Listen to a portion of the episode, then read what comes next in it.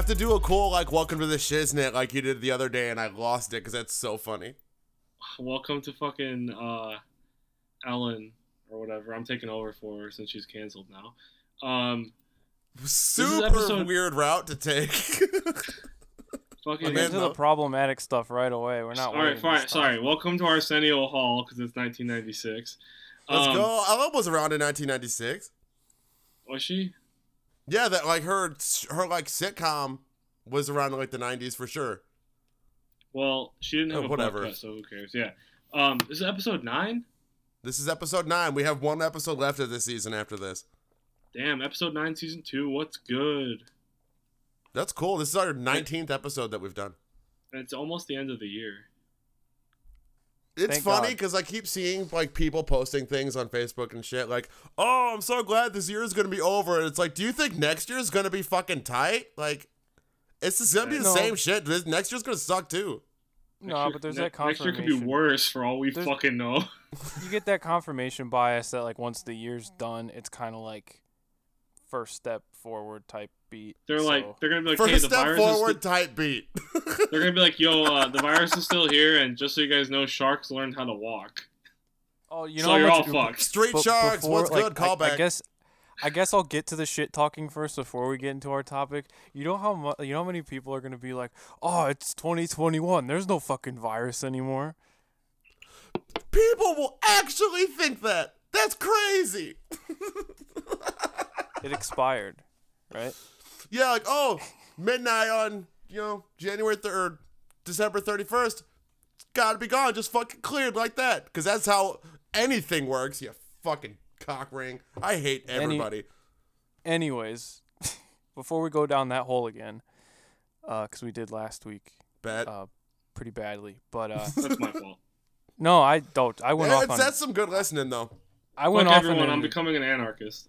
I went off on the Punk. entire section of Twitter, but uh, which I'm not proud of. I realize I, I came off kind of as a prick, and I apologize. Today's episode is essentially just one big "What are you listening to?" which is always my favorite segment. So I'm looking forward to this. That's true. It's just what we've been listening to for a year. And that's tight. I'm psyched on this. Because this was a good, I mean, it was a shit year for just, you know, life. But it was a solid ass year for music. And that's what, uh, that was what makes the best music is like a shit life. Yep. It's a word. It's cool. Or we Yeah. don't. You guys, you guys can just kind of start. I don't really have. Yeah. What do you want really to, have a plan. So um, you want to go through our wrapped first? yeah, let's go through our wrapped. What's the first song on your wrapped? Oh, like like the number one. Like like the your number one most played song of the last year. did he like? Did we lose him? There he is. We lost Uh, you for just my- a second. My headphones are hanging up. Uh, Oh no. like they're short. They're shorting out, so Um, they keep hanging up. I'll- I'll throw you some good ones. No, as long as I don't move it around, I'll be fine. I have some. Let me know. All right, I will. So like the first on your playlist, like your most listened to. Yeah, song? like they give you like your top songs of the year, you know, through with your rap. Like, what was your number one most played New? Faces, New Faces in the Dark by Loathe. Nice, There will Well- be a lot of Loathe discussion later. fair. What was yours, Mill? Uh, mine was "Come Back Down to Earth" by Mac Miller, or "Come Back to Earth" or whatever. Mine is. song Oh, sorry. Go ahead. On, uh, I was just saying the whatever the first song on. Uh, what the hell's that album called that I listened to the most this year? See, I don't even know the names of the shit that I listened to. The Mac Um, Miller record. Swimming. Circles. Swimming. No, it's Swimming. swimming. Circles it's was the not last even. one. It's not even. No, yes, Circles is the new one. Swimming. Sorry. Oh. I had too much tequila, so you guys have to excuse me tonight. Actually, I haven't had enough tequila. Um, yeah. So mine is the first track. It's it's because I listened to that album so many times this year that they just put the first song because you start it. Sometimes you don't get through the whole album.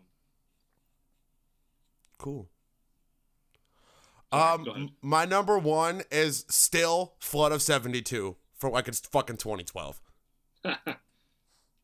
nice. I, li- I apparently I listened to "Flood of '72" more than any song this year at all, which is So insane because I don't think I've listened to it that many times. But apparently, Um. So Steve is the only one who had a 2020 song as number one. yeah, Yeah. good for you, man.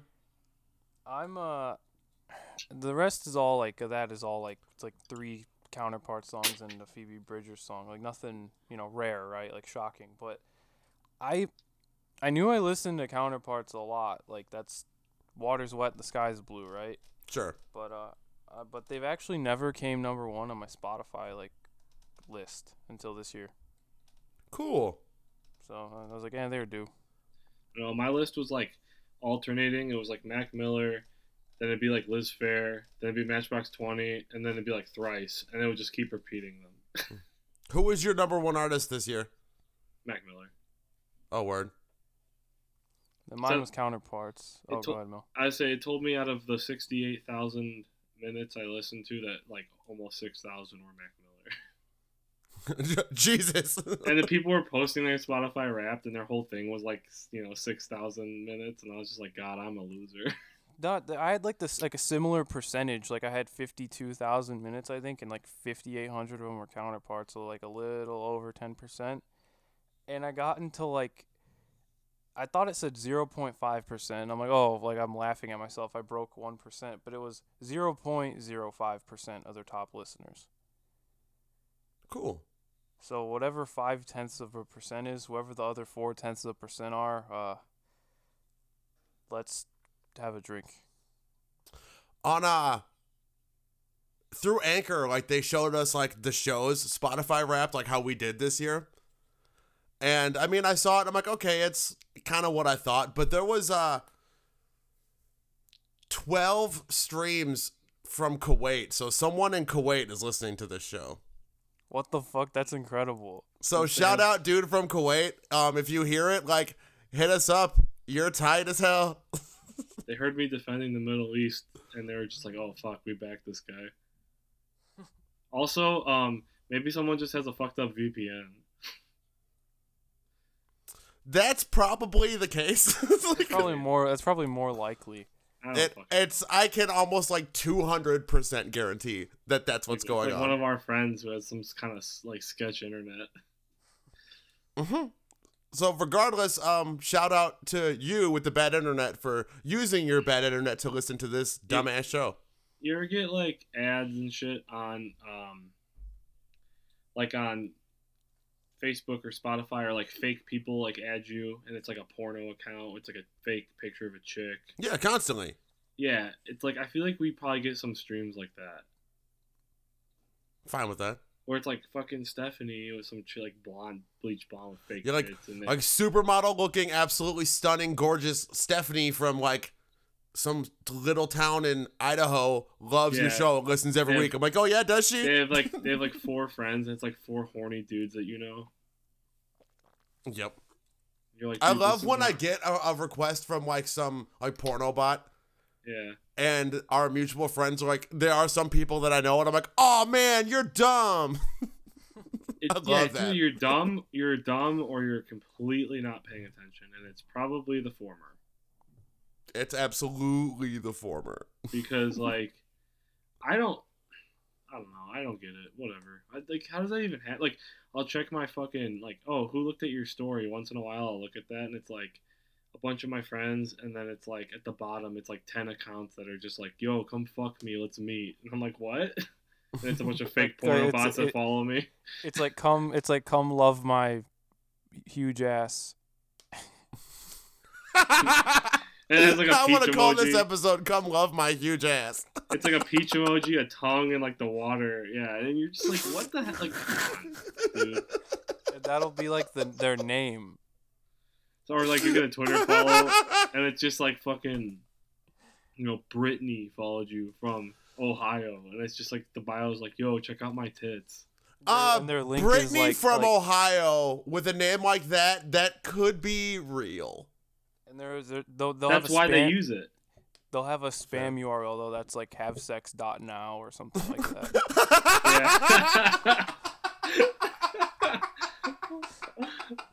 Yeah. Like or like fucking like meet meet and fuck dot net.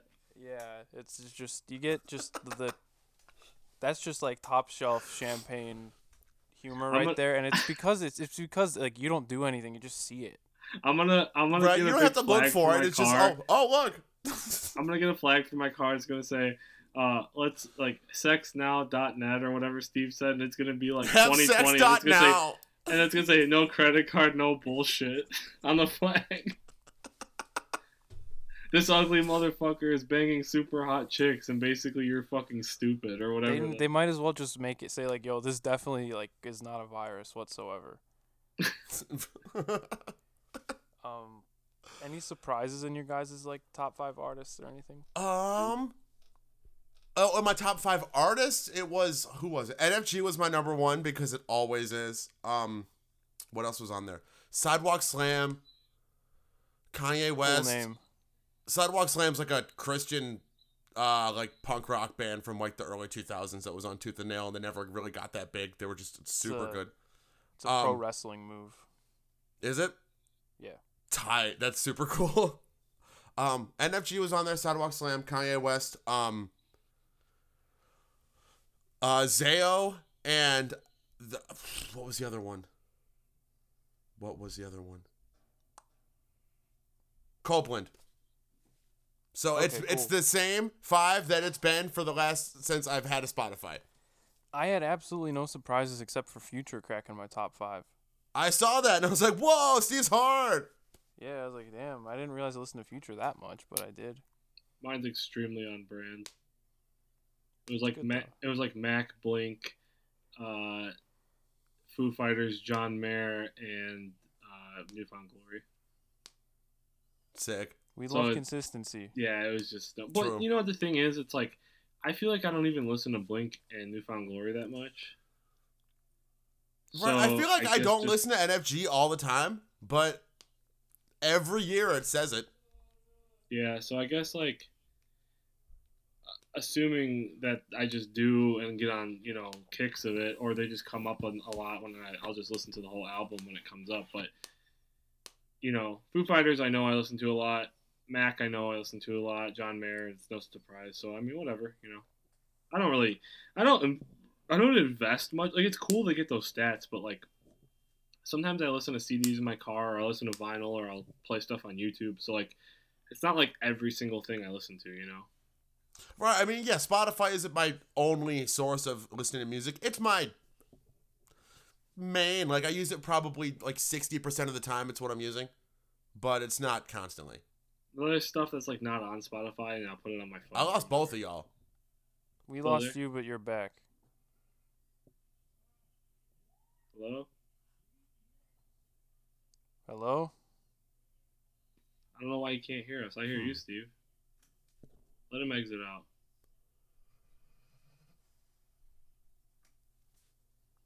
You there? Oh. Can you Yeah, didn't- I we lost, didn't- I, I we lost both of you. you. Yeah, you were still here. It was weird. Oh, well, um, you want to yell quick and I'll cut that out? Eh, whatever. Um, but yeah, like there's stuff on my phone that like I'll put on because it's not on Spotify or whatever. But like, I used to actually have Apple Music and Spotify. I remember you told me that you had Apple Music because it was louder.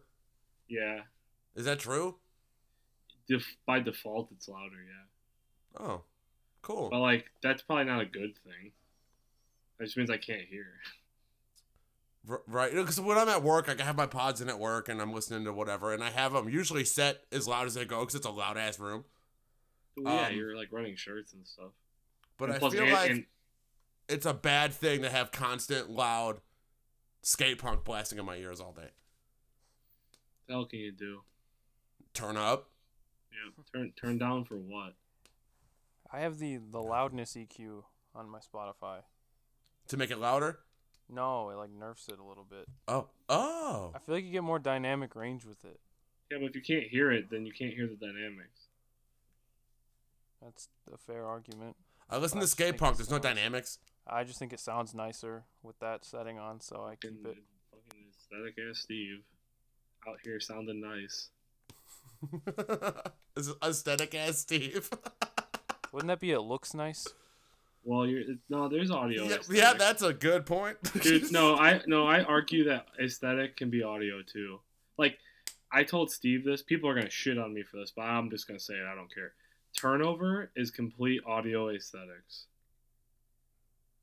That's true. I didn't. There's I didn't nothing like there. It doesn't. It this does. year. It doesn't go anywhere. It's one thing. The whole. It's all about fucking. Let's ditch our Marshalls and get fucking jazz, rolling jazz amps with built-in chorus and play really slow and make like a texture. But then they don't like build on the texture. It's just kind of this bullshit. And then people it's are the like, same consistent vibey texture the whole song, and it doesn't pick up or take away. It was like the whole thing, the whole album this time. like to me like most songs are kind of like maybe you walk up some stairs and then you go on a bridge and then you go down some stairs or something like that and they're just kind of like you're walking in a straight line but like i think it's more of like a cool vibe than it is like a good like band and people and people are gonna shit on me that's fine i don't care you like what you like and that's fine but like i just don't get it i don't get the turnover worship Huh? I never knew that. I really like Turnover. yeah see i think turnover's first record is amazing What's their first record? Their first full length is uh, Magnolia. yeah Uh, I like And I think- Magnolia, but I like Peripheral Vision better. See, I think peripheral, peripheral vision absolutely sucks, and everybody else loves it, and that's fine. I'm not arguing that it's not like just for me. I can't sit through it. It bores the shit out of me. But I think it's because people like it sounds nice to them. It's audio aesthetic, like it sounds nice, and they like. There's like three or four fucking t-shirt lyrics, like "I want to make you dizzy" or whatever the fuck people tweet all the time, and that's why they like it. It appeals to them because it's fucking aesthetic but audio and that's it but to me it's like i'm sitting there trying to grasp something from it i'm like this is boring the shit out of me maybe i don't do enough drugs i don't know Maybe. I sorry I that's my really- rant I really liked Peripheral Vision when it came out. I just listened to it too many times. Fair. Like if you put it on, I won't be mad. I just like I don't go out of my way to listen to it anymore. And Okay. uh I just didn't like the last two. I gave them a chance. I like checked them out, listened to them front to back, and I was just like, nah, I'm I'm cool with this. Like I don't need to. This isn't really doing it for me anymore. Turnover um, is a band that if they want to make fans they've done everything right they started out pop punk then they made a great rock record then they transitioned into what they are now they have a cool name they make trendy merch they have the cool you know tweet lyrics everything they do is right it's just it's not for me that's all Fair enough. but they're like running a business so i get it I think we could transition from records we don't like No, that's the only thing I ever want to talk about. into well, you could. That's fine. Um, I'm. I'm trying. I'm joking. You're doing great, both of you. Um, I don't know. Where do you want to start? Uh, do you want to?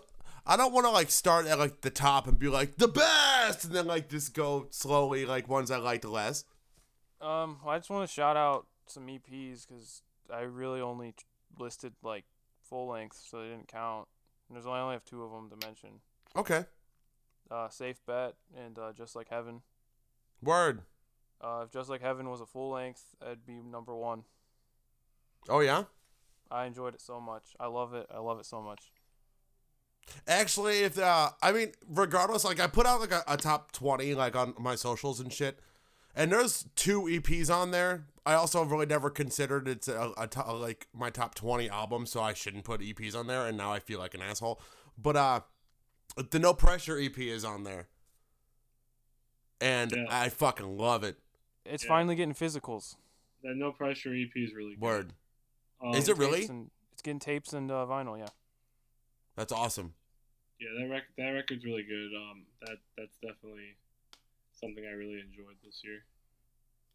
Very much so. It was cool to hear his like specific ass voice doing some like aggressive punky something for like the first time in a while. Well, I feel like is my mic working? Sorry, I feel like there's no audio here, but that's okay. Nobody wants to hear me anyway. Um, I feel like they. It sounds like the story so far, sort of, because it's Parker's voice. But Sure. the story so far hasn't really done like a pop punk release in a while, so it was kind of like refreshing almost. Exactly. But it was really good, and I also like all the shit that Teenage Wrist put out, like the three singles. They put out a new one like yesterday. Oh, did they? Yeah, that album that comes out in February. That album's gonna be like probably. See, like usually there's one album a year that I like, and like this is my favorite thing I've ever heard. Like I have the Sure. Heart Attack Man banner back there that came out last year. You know, Super Mhm. Heaven stuff, whatever. That Teenage Wrist for me is like a big one. But like, so I'm excited for that based on the singles. But I don't know. That's all I got on that. Is there anything from last year you guys heard this year that you just that you really dove into this year? Oh, probably. I didn't think about that. What came out last year? Well, what? me- what yeah, go Oh, ahead. say- to me, it was the act. And the Oh, reason why the reason why I didn't listen to it as much is because it had the uh, it basically had the unfortunate circumstance of coming out a week before Counterparts put out an album, Sure. and you know I kind of that when they put an album out, that's all I listened to for a good month. Fair. So then I revisited it when they did the stream and all that, and I just I fell in love with that record again. That's awesome. I I, love for the act very much. For me, I probably would just be like a lot of the Mac Miller I listen to because not necessarily from last year, maybe 2018 and before, but I like knew his stuff when he came out because he's really popular. Like when around the time I was graduating high school and starting college, he's me and Mac are the Max would have been nine months older than me when he was around, Okay. so we're about the same age. And like, I was like, yeah, this is fine, but it's frat rap. And then I never really like tried to listen to his new stuff, and then I didn't realize he became like a really legit artist. Sure. So now I'm just I binged on that and I really like it, but I don't know if anything came out like all the stuff that came out last year that I like a lot. I think I listened to last year. Man, that your Mac boom was this year, wasn't it? Yeah. I feel like it was the the, the year. It just the year feels like it's gone by like like so Well- much time's passed. well, that- like we were in Pittsburgh, like in last November, like in 2019. I mean, like I mean, like in March when that's like all we both were listening to, getting blackout every night. Yeah, but That that, feels like it was a year ago. yeah, but you know what I'm saying? Like that's just it's whatever. That's crazy that. March March of 2020 was wasn't two years ago. It's also crazy that it was not that long ago either. It's like it's hard for me to realize. Like, like part of me feels like it should still be summer. I feel that. but I don't know this. Also, like I've basically been in Groundhog's Day where I've been doing the same thing every day, so it's kind of weird. But yeah, that's I that's all I had to say on that topic of like last year. Just like I, I got because like it's one of those things where it's like I knew who Mac Miller was. I heard his stuff like his you know when he did like kids and stuff, and that was real popular with people I knew. And I was like, oh, this is cool. But like, I also kind of stopped listening to rap for a long time Right on. because I was just so like. It wasn't that I thought it sucked. I was so I was playing in like fucking set sail and you know what I mean. Sure. I was so into fucking metalcore and hardcore. Now I listen to like three metalcore bands. I don't know. I go in cycles. I like a lot of different stuff. cool. I also listened to a buttload of Alan Jackson this year. So what do I know? Yo. Hell yeah. Yo, uh, real quick side note: I was listening to a podcast that's not about music yesterday, and the guys were drinking Miller Lites or whatever. Like they're like, "Oh, we're gonna have some beers today," and then the one dude they were just interrupted. And he's just like, "Pop a top again," and I was just like, "Fuck yeah, let's go, Alan Jackson." Dude, that Alan Jackson's like mustache and the fact that his body is like 90% just like light wash denim. That's like It's that's so tight. that's what I'm turning into.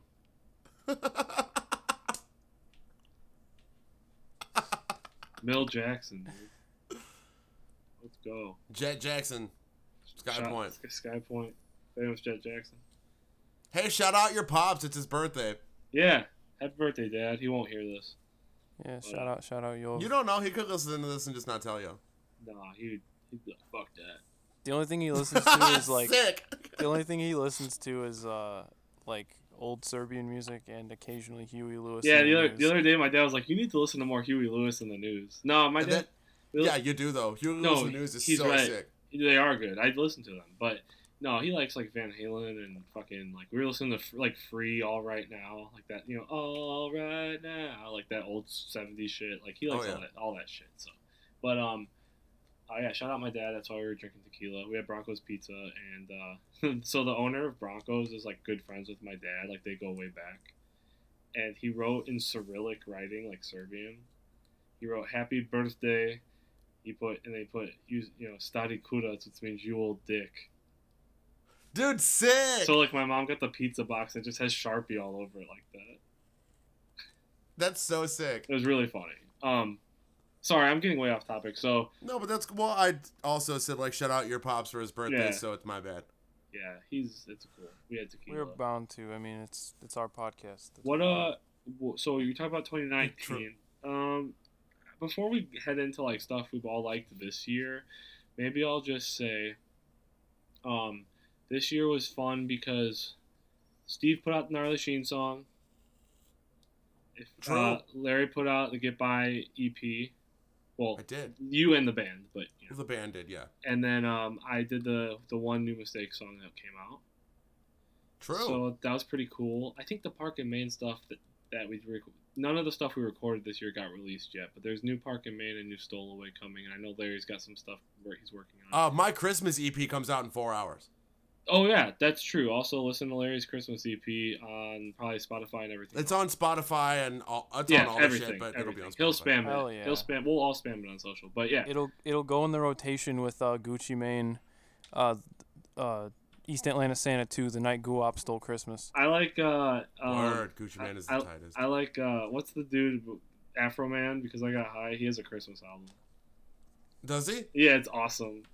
It's like he's like has a song where it's like deck my balls with lots of saliva or something. I don't know. It's funny. Wow, that's like heavy but super cool. No, it's really funny. And like he has like Frosty the Dope Man or something. I can't remember. It's funny as hell. We used to play it when I worked at the mall. Like for Christmas, I'd put it on while I was counting the drawers. Like when people were left. That whole record's so out of pocket, but you'll you'll get a good laugh. It's love it. brutal. It's brutal. It's awesome. It's Um, awesome. um, so yeah, but I would say before we yeah, so also um, you know, lots of friends put out music this year. Um, obviously there's new uh, Spineless Heartless, which is amazing. Um, Ah, it's There's so fucking good. There's a new Low Country song, which is really good. Uh, there's new stuff from the region, a few new tracks, which are really great. Um, you know, there's obviously Dude, shout out the region for having like the highest Spotify numbers ever. Did you see that? yeah, dude, he's gonna That's be insane, Jake- dude. That kid, those kids fucking hustle, dude. Hard. Jake, Jake's uh Jake's the man. Um, they're all the man, but Jake Jake is like uh he's a hard worker. Um, and then uh with with music business and stuff, I mean, um, I haven't talked to Phil as much about it, but I've talked to Jake a bit. He's he's a hustler. Um, and then Steve shouted out Gino already, safe bet. And then I'm just gonna say 'cause this is probably in one of my top favorite albums, and I'm not saying it because it's one of my friends, but it actually it came out on Halloween, and I looked up my. I have a Tap FM that keeps track of my Spotify, and on my top 50 played albums, it was like in the upper 30. And it was Heavy Cream. That's how many times I listened to it already. Heavy It's cream really hindsight. good. It's. Yeah, it, uh, go ahead. I say it's really, really good, and shout out Jimmy Klein for hustling. I uh, it's it's in my honorable mentions. Uh, just because I, I mean, it, it needs it's worth mentioning for sure. Uh, I have a very s- specific relationship with that record. I mean, I'm on the record. I did did the art, helped Jimmy with some production stuff. Um, and I was around for a lot of it, so it's a special record to me, and I'm glad to see it do so well. And anyone who's heard it, like, like even you know some of my friends who don't know Jimmy are like, "Oh, I listened to that Heavy Cream song on your story, and I really liked it." And I'm like, "D- "Jimmy's destined for great things, and this Yeah. is just the start." I also say I'm super critical of Absolutely. music. I'm super critical of music, but I'm also like fair. So like if you're my friend and you put out music, like I'll definitely check it out. But I'm not gonna hype you up if you suck. So I really mean it when I'm hyping up these releases. And like Mill doesn't like bullshit something like I'll send him like a demo or a mix. I'm like, hey, is this tight? And he'll be like, actually, this part's not that cool, and this like, and it's cool that he's not like, oh yeah, it's all sick, because that's not reason- useful. But but I try to give you a reason like why I think stuff too. I'm not like hey this sucks. It's like hey like You, know, you maybe, always like, back it up with something. you know yeah like maybe put a transition here. Maybe just like sometimes usually when you send me stuff I just say that something about the mix usually though. Because you and I write similarly. we write similarly, and um, I I don't think we mix similarly because I think you're better at mixing because I don't know what I'm doing. Well no I just don't mix anything. Oh, turn maybe I should just I should just put the tanks raw I just in, like quad track guitars and and send it out. just quad track guitars and turn them all the way up. And if people ask why'd you do that, just say it was for artistic reasons, and they can't challenge you. yeah, artistic fucking shit. Yeah, Like, oh, why does your mix sound so bad? Audio it's is- fucking art. It's the audio, is, vibe I was going for. audio aesthetics, motherfucker. It's the vibe I was going for. You can't tell me different. Um, Beautiful. That's that's why that's why when I send CJ un- unmixed synths for our record, people are gonna be like, "What the hell is this?" I'm gonna be like, "Oh, it's artistic." Artistic shit. Hell yeah. um, Uh, without if I like may- going. Oh, sorry. Go ahead. I would say, can I just fire off basically all the like just a handful of records that didn't make the five I'm gonna dive into? Yeah, God. that's kind of what actually like, the exact same route I was about to take. Cool. Like Can I don't do- want to like go to like take my five because I have a twenty, but uh, I don't want to go through every single one because it's gonna take a fucking week. But like yeah, spouting off a couple of those before the five is a solid ass call. I'm just straight up gonna go artist and name. I'm not gonna say anything else other than I'll ad lib it if I have something to say. Bet. perfect, perfect. Because I could go on for ages. On. Chamber, Cost of Sacrifice, Heavy, Bright Eyes, Down in the Weeds Where the World Once Was, That was on mine too. depressing, Boston Yep. Manor, Glue, sexy. Gleemer, Down Through, I don't know what that is. It's decent. Uh, like shoegazy rock. Um, Cool. one one five six Silence, Irrational Pull. It's like Not for me. crazy chaotic metalcore. I like it. I haven't heard that. I And- think it might have been you who told me who that was, I, it was on this. and I looked him up, and I'm like, what the fuck? This is ridiculous. It's ridiculous. Um, the next one's End, Splinters from an Ever Changing Face. uh, and was on uh my number ten. Shout the fuck out End and shout out Brendan Murphy. Yeah, we love Brendan. Uh, Wyland, Wyland, self-titled. That's the uh like I don't the know what that is. that's the white rapper on TikTok who's blown up by taking videos with like rocket launchers and shit. That fucking guy. Yeah. I'm old school. I only fuck with Vine. Fuck TikTok. Uh, Shout Sky out Point Vine. Vine. Vine was dope. I don't I don't have a TikTok. It just his videos have gotten everywhere else. Um, Don't get one. Like I've never posted anything on TikTok, but I have one. And when you open it, you just go and go and go and I'm go. over- and I'm- I'm all over the- horrible, useless information. I'm If over the TikTok was a- of- If I was saying TikTok was around like 11 years earlier, Kesha's fucking song would be number one for like 10 years. true. Um, I'm over the age of 14, so I don't see the need for one. Well, I'm 10 years older than you. I got TikTok. What's good? I think I have the app. I don't use it. I don't know. Um, more importantly, 21 Savage and Metro Boomin Savage Mode 2. Word. Savage mode. Uh, Future and Lil Uzi Vert, Pluto X Baby Pluto, Yep. and Future High on Life. Just fucking just trap ass year. Yep, that those are my honorable mentions. I don't need LSD or PCP. I get high on God. I get high on trap ass Get, beats. I get high on POD. I South fucking County. love POD. I feel like Oh, POD POD is like the second most mentioned band after with Dead Hands Rising on the pod.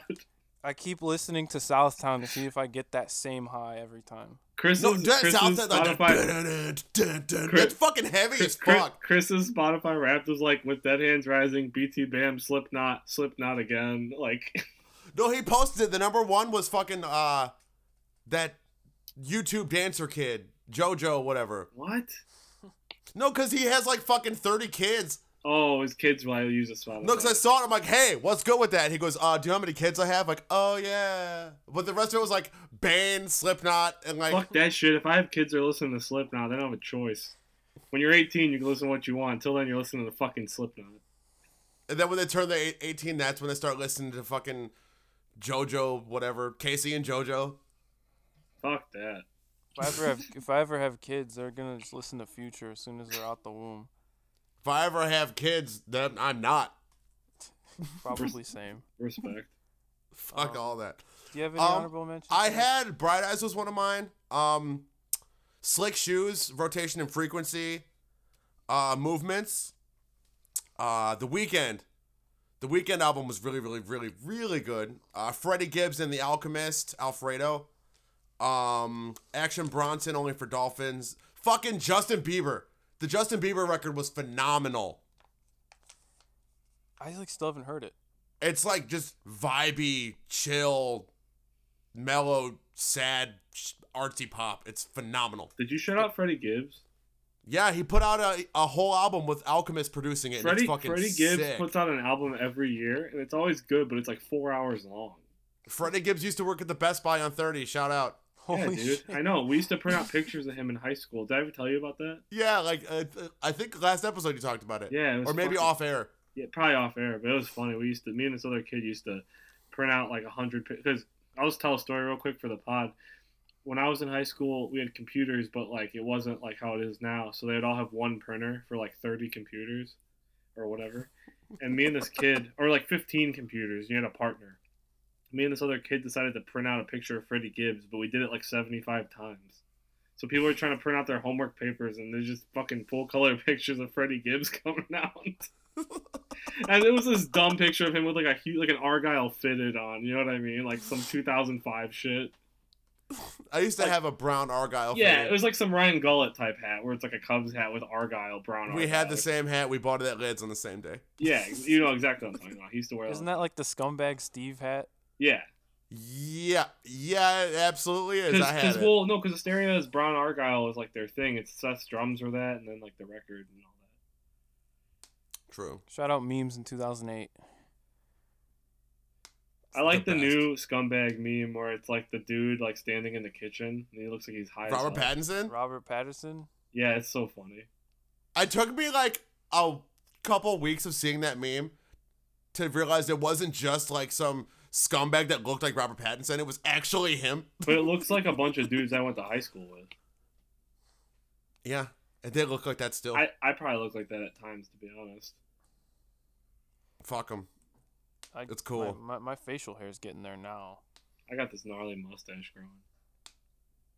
It's hard though. Alan Jackson. Yeah, dude, I'm turning. I'm gonna shave my beard, like well, beard, and I'm just gonna have the mustache and my cowboy hat and be Alan Jackson. Do you have a cowboy hat? Huh? Do you have a cowboy hat? I'm gonna get one. Yeah, I've and been with your looking- smoking jacket. Well, yeah, I've been looking into cowboy hats, but I need to make sure I get the right size. Needs to Ah. be uh needs to be 10 gallons, not eight. They don't make a snapback. I looked. a snapback, like Mitchell and Ness cowboy hat. Yeah, that's what I was looking for. Snapback 10 gallon hat. Snapback Oh, cowboy shit. hat. We lost Larry again. I tried to push my pod back in my ear and I hung up. Fuck that. It's all right. All right. Uh, what was my last honorable mention? Justin Bieber. yeah, yeah. J- JB. Yeah, that gets that gets me to like I didn't do all of them, but that gets me to that point. So we're You know good. they love me. They all do. Da da da da. So that's the only Justin Bieber I know is Baby. I really didn't start. There's like, 12 years of him doing fucking drugs and like becoming a not 12 year old. That and it's incredible Yeah, and, music. and again, I'll probably have the Mac Miller experience that I had with Justin Bieber, but until I do, I'm just gonna keep rocking with Ludacris and Baby. Shout out. Shout out Ludacris. Shout out Ludacris's long ass nose, like it's like a foot. Him and, and his like braids and Fast and the Furious. And that video where he's got like the everyone's got the huge heads and hands and shit. Chicken and beer. Oh, oh, stand up. Yeah, that video's No. sick. Is it stand up? I think it might be something before that. It might be something older. Oh, uh, that's the album. Cause the Oh, the huge hands is the Everlong video, actually. Well, yeah, oh yeah, when he slaps. But the Word of Mouth album, he's got like the Mouth. big head. Yeah, Word of Mouth with an F. He's got like the afro and like the big head. True. Thank anyway, you, king shit. Sorry, um, like, wait. what's the first record that's in your actual five? Am I going first? Yeah. Yeah. you guys go. I'll just kind of chime in because mine's Okay. okay. half-assed. All right. Um, I had Halo of Hurt by Seahaven. That didn't even make my 20 because after I had made this 20, I hadn't listened to that record yet, and now I regret it. Fair enough. I try to like hold off from being like, hey, here's all my favorite shit. I didn't even start gathering these together until yesterday. You just, Larry, you just made my point for me of why I like wait till the next year. I'll be honest, guys. Like, It's fair. I usually do like the the the top twos or whatever that website that Topsters that puts it all together for you in a nice image of like 25. Yeah, I did a hundred last year. I don't know if I like I couldn't be bothered. I couldn't uh, you know to borrow an English term. I couldn't be arsed this year. Like, and all I've really have left is a person, my personality is sharing my music taste on the internet. That's what I've been reduced to. Yet this year, I, I don't know. Like I'm always down to discuss it, but I'm like, I don't have it in me to just like type everything in. Maybe I'm Fuck, lazy. that's what I've been reduced to. I just wanted to throw this out Damn. there. I did a top 100 last year Mhm. that I posted. and That the- sounds exhausting. And I posted on the last day of the year. Well, I check I check out a lot of music, okay, but I kept track of what I liked more and stuff. The problem with that is I realized I don't care that much. Like about 75 of those albums, I'm like I'll probably never listen to them again. That's fair. But I check, I do check stuff out. I like, I make it like I don't listen to new stuff. It's just that there's a lot of stuff where it takes me time to have an opinion on it. Like I like to listen to an album probably 30 times before I have an opinion on it, and then it's just like, like I know I'll know if I like it or not. But you know what I mean, like little, su- you know, subtle nuances. But like also, there's just so much shit that comes out, and if you don't know what it is, you might love it or you might hate it, but you have to just try it. Sure. But there's bands I never heard of last year that people were like, "No, check this out," and I loved it. And then there's stuff I listened to that I thought I would like, and it was boring as hell, or it just wasn't good. So it's like it's just hard to tell anymore. yeah, Right on. that's fair. Like, Um, it, I sorry, go ahead. I'm saying if you're not talking about bands you already know, it's hard to tell. That's what I mean. Respect. Sometimes it's amazing. it's awesome when you go in blind and you find a record that you just love. Um, that I did that not- actually last year. My number one album of the year was from like some small band called Sleep Talk that like most people I know have no idea who they are. I've heard of Sleep Talk. Mine the was- record they put out last year, Everything in Color, is unstoppable. It's phenomenal. Same thing happened to me. I got into um, Heart Attack Man. I, oh, was that 2018? No, it was 19. Yeah, I got into Yeah. Heart Attack Man when their record came out in April. I found them because their record came out, and that was my favorite album last year. And I listened to it like last year. My Spotify Wrapped is all Heart Attack Man. Hard that Hard Attack Man record rules. Yeah, it's awesome. Does. But like, I didn't know the fuck they were. I was like, who the fuck named their band after a Beastie Boys song? Let me check this shit out. And then I was like, Like oh, a weird hardcore Beastie Boys deep cut. They're like a they're like a fucking mean pop punk band. Tight. Mm-hmm. They are Because pop, because pop punk has become kind of soft. And I don't mean Yeah. like neon, like how it's soft. Sorry, I'm just discussing this real quick, but it's like a lot of pop punk has kind of become like between sad boy or like just for like more for kids, like how Waterparks and like those types of bands appeal to like 14 year olds. But like Water Parks is like Disney music. That's what I'm saying. But like that was like That, more that is cursed occasionally. you. But you understand what I mean? What I mean though. It's I know become- exactly what you mean. And like to me, I had this weird. um Steve actually kind of talked me out of it, but I had this weird opinion. I was like, "Am I too old for pop punk?" And then he was like, "Well, New Found Glory still makes pop punk, and it's good, and they're 40." And I was like, "Oh." And I was like, "Steve's right." I'm like, "No, it's not an age thing. It's just that the bands that are coming out, a lot of them don't appeal to me. But it's not because they're new bands. It's just because they're not making music that appeals to me. It has nothing to do with the genre." this is like the most cliche like bullshit thing to say but it's the truth it's just like how the scene is right now those bands don't really resonate with us heck when i say us i mean like mill and i like that current current wave i guess you could say it's just not really for me like, I, like- there wasn't a lot of pop punk i was remotely interested in this year Well, like, except there- for like nfg which you get, we'll get to later there's bands like Movements, which I don't doesn't appeal. I don't think they're a bad band by any means. I've seen them live twice. Also, there is no way you you can say Movements is a pop punk band. No, no, no. But I'm just saying they are in that scene. Sure. Oh, sure, sure, yeah. So like they're, but they don't appeal to me. Um, you don't like Movements? I just I think they're not for me. They're boring. Oh, boring. I love Movements. I think they're extremely boring. It's hard for me to even get through a song. They, they don't move. They're called movements, but the songs don't go anywhere for me. For me, not for other people. I'm not saying they suck. I don't think they're bad. I'm not telling you not to listen to them. Just for me. And I've tried and I've tried and I've tried and I can't. Um, but they're one of those bands where it's like I was like, oh, maybe I'm too old for this. I'm like, no, it has nothing to do with my age because plenty of people who are my age and older love this music. It's just their band doesn't appeal to me. I think that it just has something to do with my attention span, to be honest. That could very well be. I'm not hating on them by any means. I saw them twice, and they were not like a bad band. It just wasn't my thing. But there's plenty of see. I try to have, and I'll just say this real quick before we move on. I try to have a certain level of respect and understand what a band's doing before I say anything. Because That's cool. Because I certainly don't even do that. a lot of people will talk shit to me about Blink, right? And my Fuck 'em. whole and my point is like, yo, I don't give a shit if you don't like them, but there's a level of importance of how many people. I mean, look how many bands that you love are bands because of them, right? Um, All of them. and that's a di- whole different podcast. But like, so I try to have a level of respect for bands. So when I say like bands, like when I talk about bands like Turnover, the reason I have harsh words is because I believe that they had something where they could have been a band that I liked more if they continued to evolve in one direction. They evolved in the opposite direction, and it's not that I don't respect it. I just it was probably the smarter move for their band. It's just it's not for me. But like, there's plenty of bands that people know I don't care for, but I, I don't necessarily hate on them or disrespect them. I just I try to have an understanding of why I don't like them. So again, with a band like Movements or Waterparks or whoever, it's just not for me, right? Whatever. Maybe one day it will be. Maybe maybe Movements will put out a record next year or in two years that I think is the best record ever. Could happen. They could win me over. But I just had to talk myself out of the idea that pop punk was like an age thing because I was kind of going through that for a while. I went through that for 10 years. Like all my 20s, like when the pop punk revival started like the Wonder Years started getting really big, I was super against all of it. Because I'm Well, like, that- fuck y'all, y'all weren't there. That was kind of the band. And I was just Like, bitter that that, it was like a, a thing again and the kids liked it now. And I'm like, no, you don't understand. Do you Yeah. know who fucking homegrown is? Get out of my face. Homegrown. Homegrown, shout out Homegrown. They haven't put out a record in like fucking 18 years, probably. Um, Yeah, they weren't even good back then. No, yeah, actually, first old, Homegrown, like- Homegrown was not good, actually. I was gonna say. no, they weren't. um, they came from San Diego or like around where Blink's from, so that's probably the only reason they got like no. I'm but either way, point being that's totally like how I was. The story so far is the one band where I was like, oh okay, but like Wonder Years and all this shit, I just whatever, and that's fine. People love it. It's cool, but uh, I just struggled with a lot of these these bands coming out, and then Steve kind of was like, no, dude, like it's really put it into perspective, and I was like, no, he's right. Like it's just some shit doesn't resonate with me, and that's okay. Fair. But I'm also not a huge lyrics person.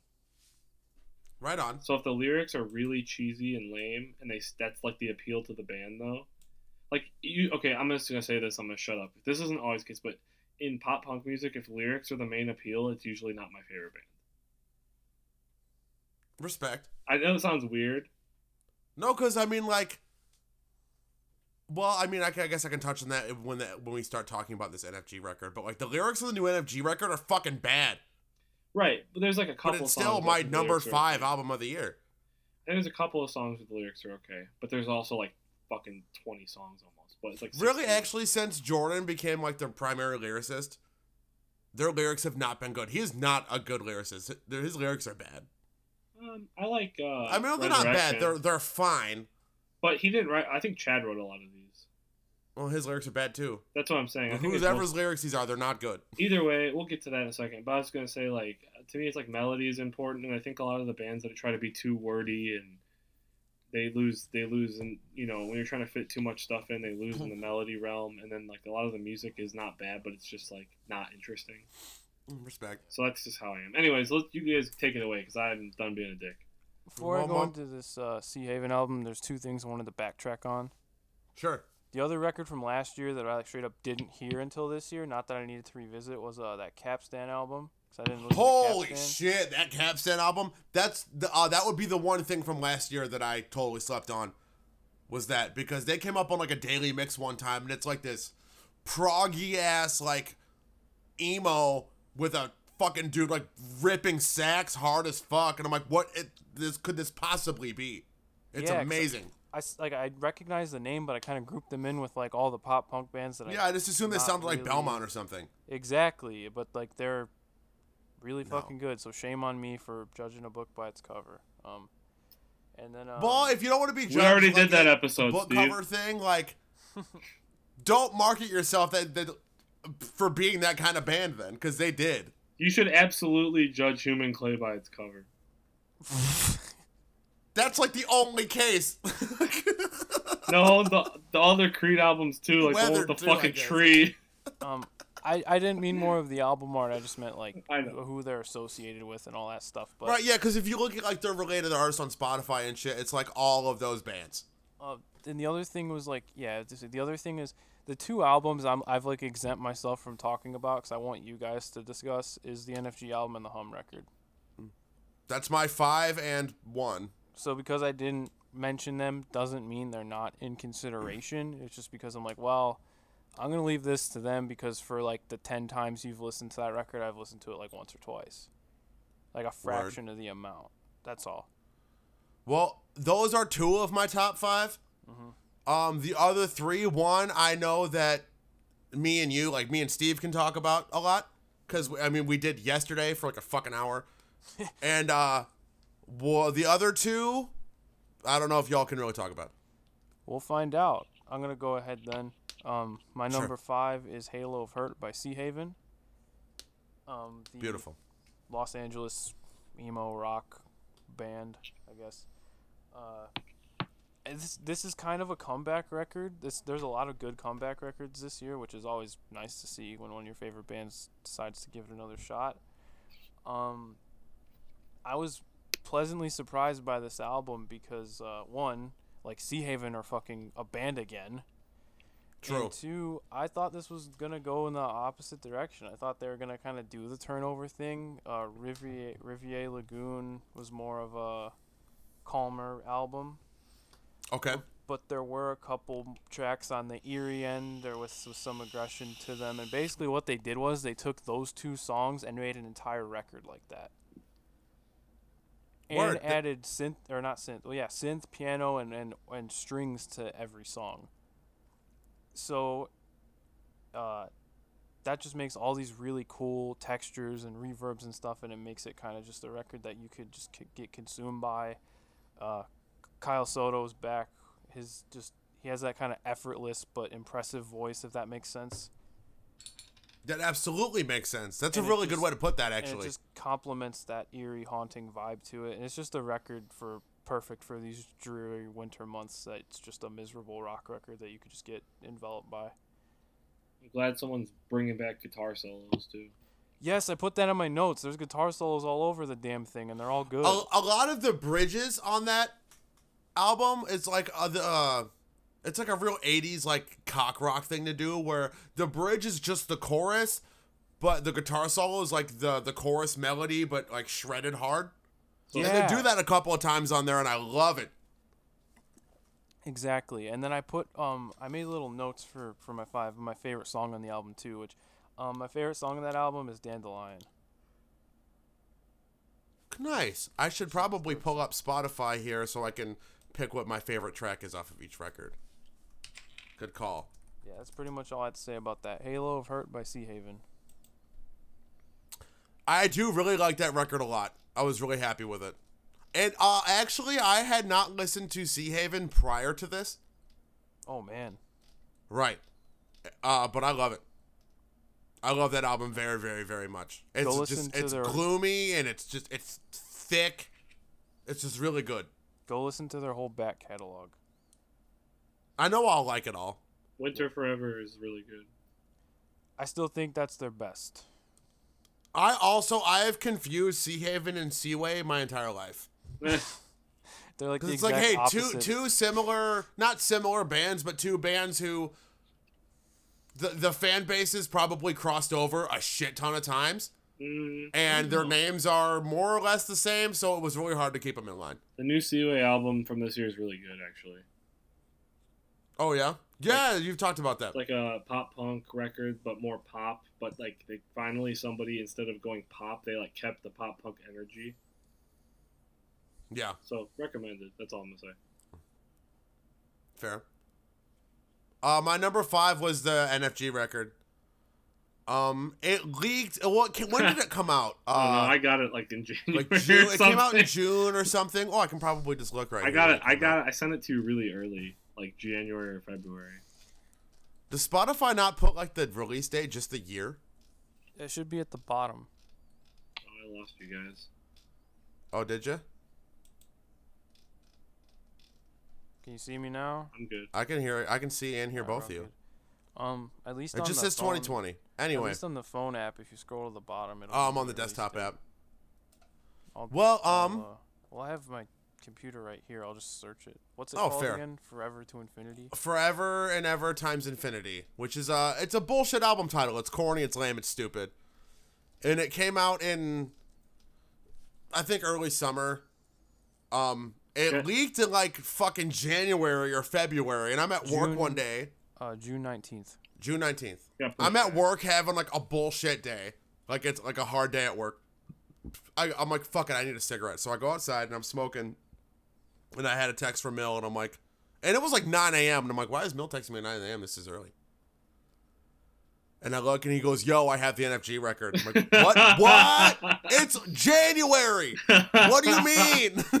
So I'm like, send um, it to me right fucking right right now, right now. And it's, after that, it, it was always only like two hours into my day, and it was already terrible.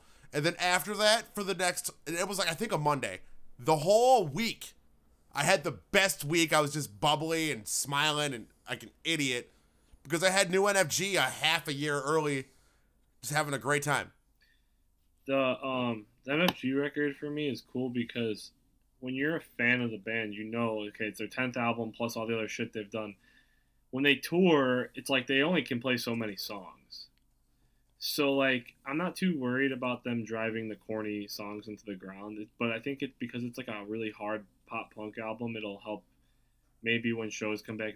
Not that they ever went away, but bring them a little bit more to prominence in that community Fair. and because it's like a lot more pop punk than like their last effort and uh kind of It's the most like traditional and old school NFG record that they've put out in a long time. yeah that's kind of probably like probably since not without a fight and not without a fight didn't do very not without a Fight though was had like a lot of dark overtones to it. it's also really underrated but um It is very, very, very Well, vastly underrated. but i think had it not been for the pandemic they're they because they were supposed to tour simple plan like i think that shit would be popping off for them right now but i still think it'll be good for them and uh i like the production on it it's heavy It's very heavy. Uh tonally, I think it's their heaviest record.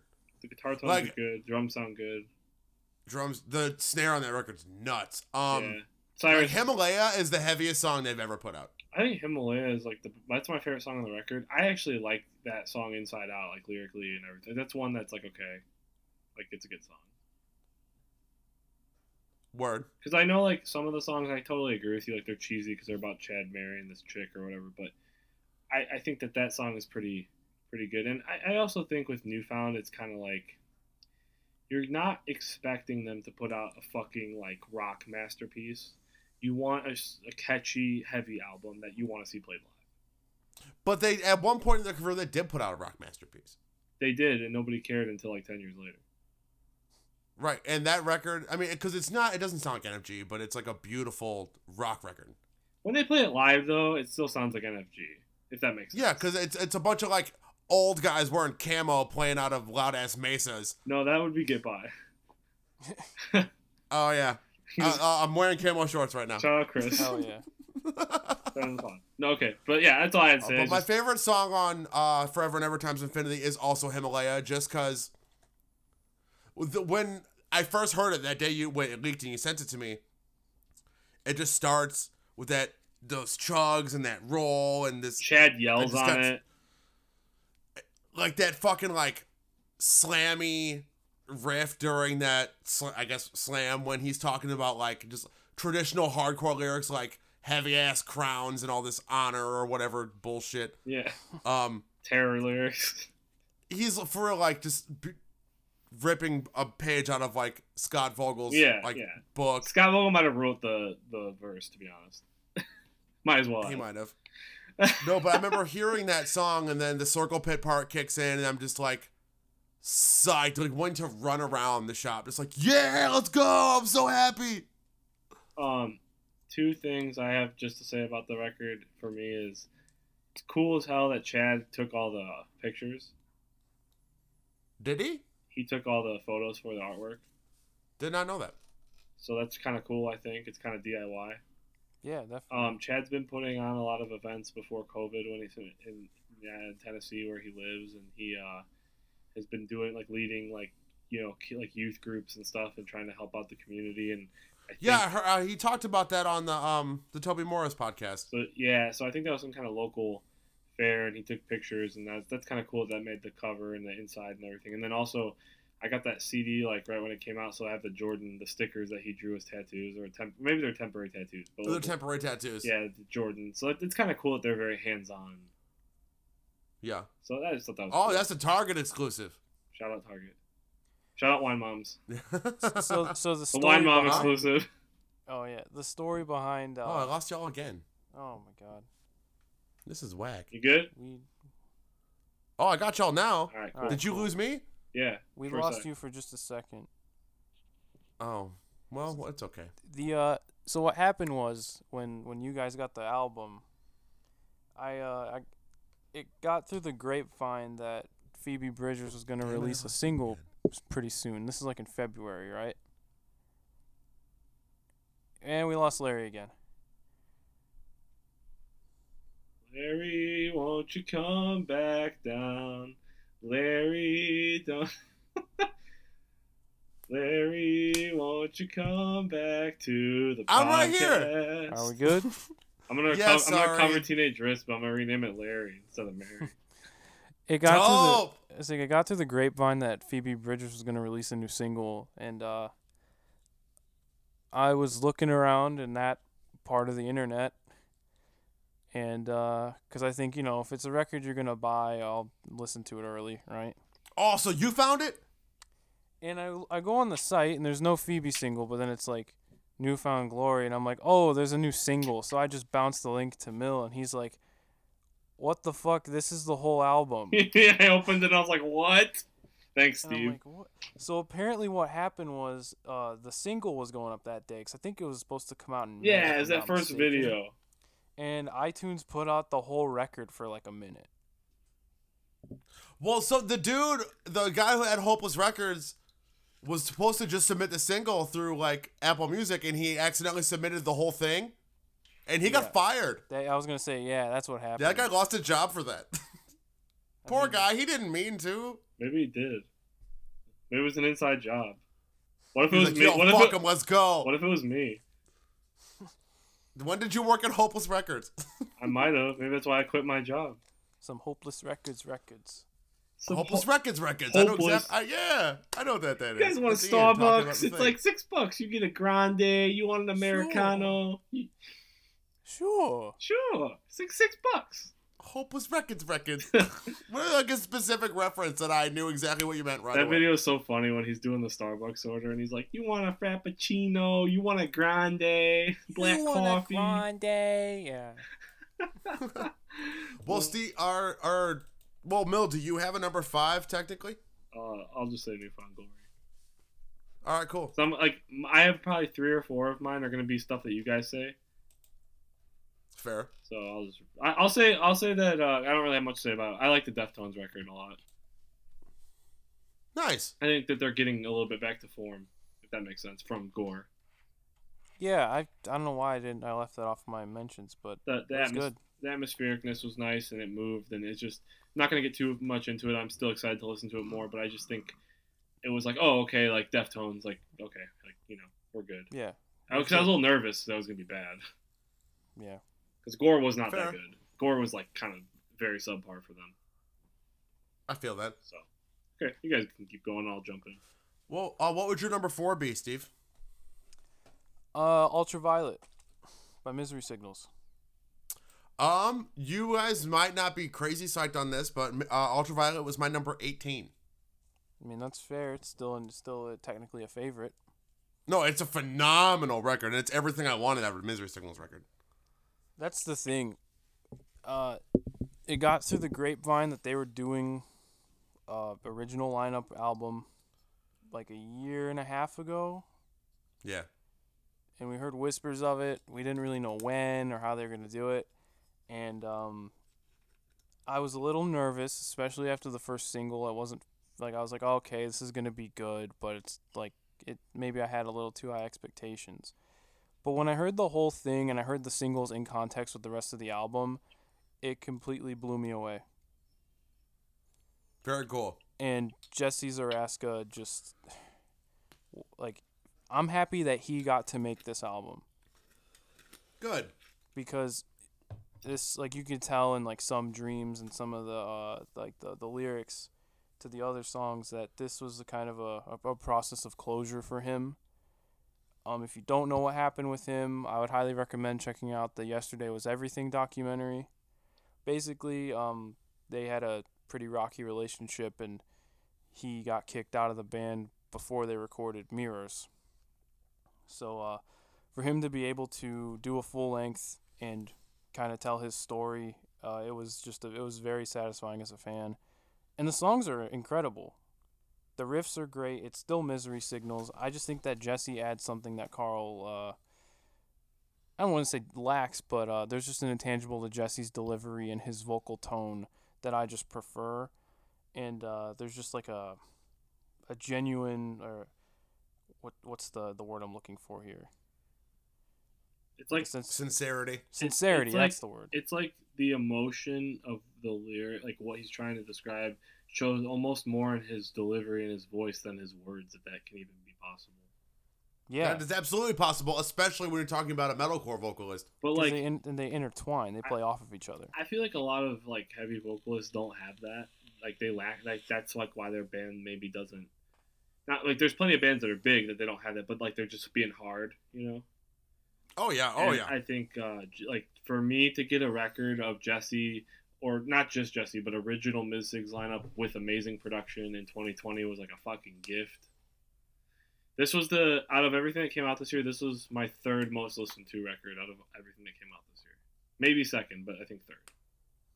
Very cool. So I not to cut you off, Steve, but just to riff on that, I really, um, I really, really, really, really like this record a lot. I'm happy that there's not a lot of newer metalcore that I like love. There's a lot I like, but this has Well, that's just because newer metalcore isn't as cool as '90s metalcore.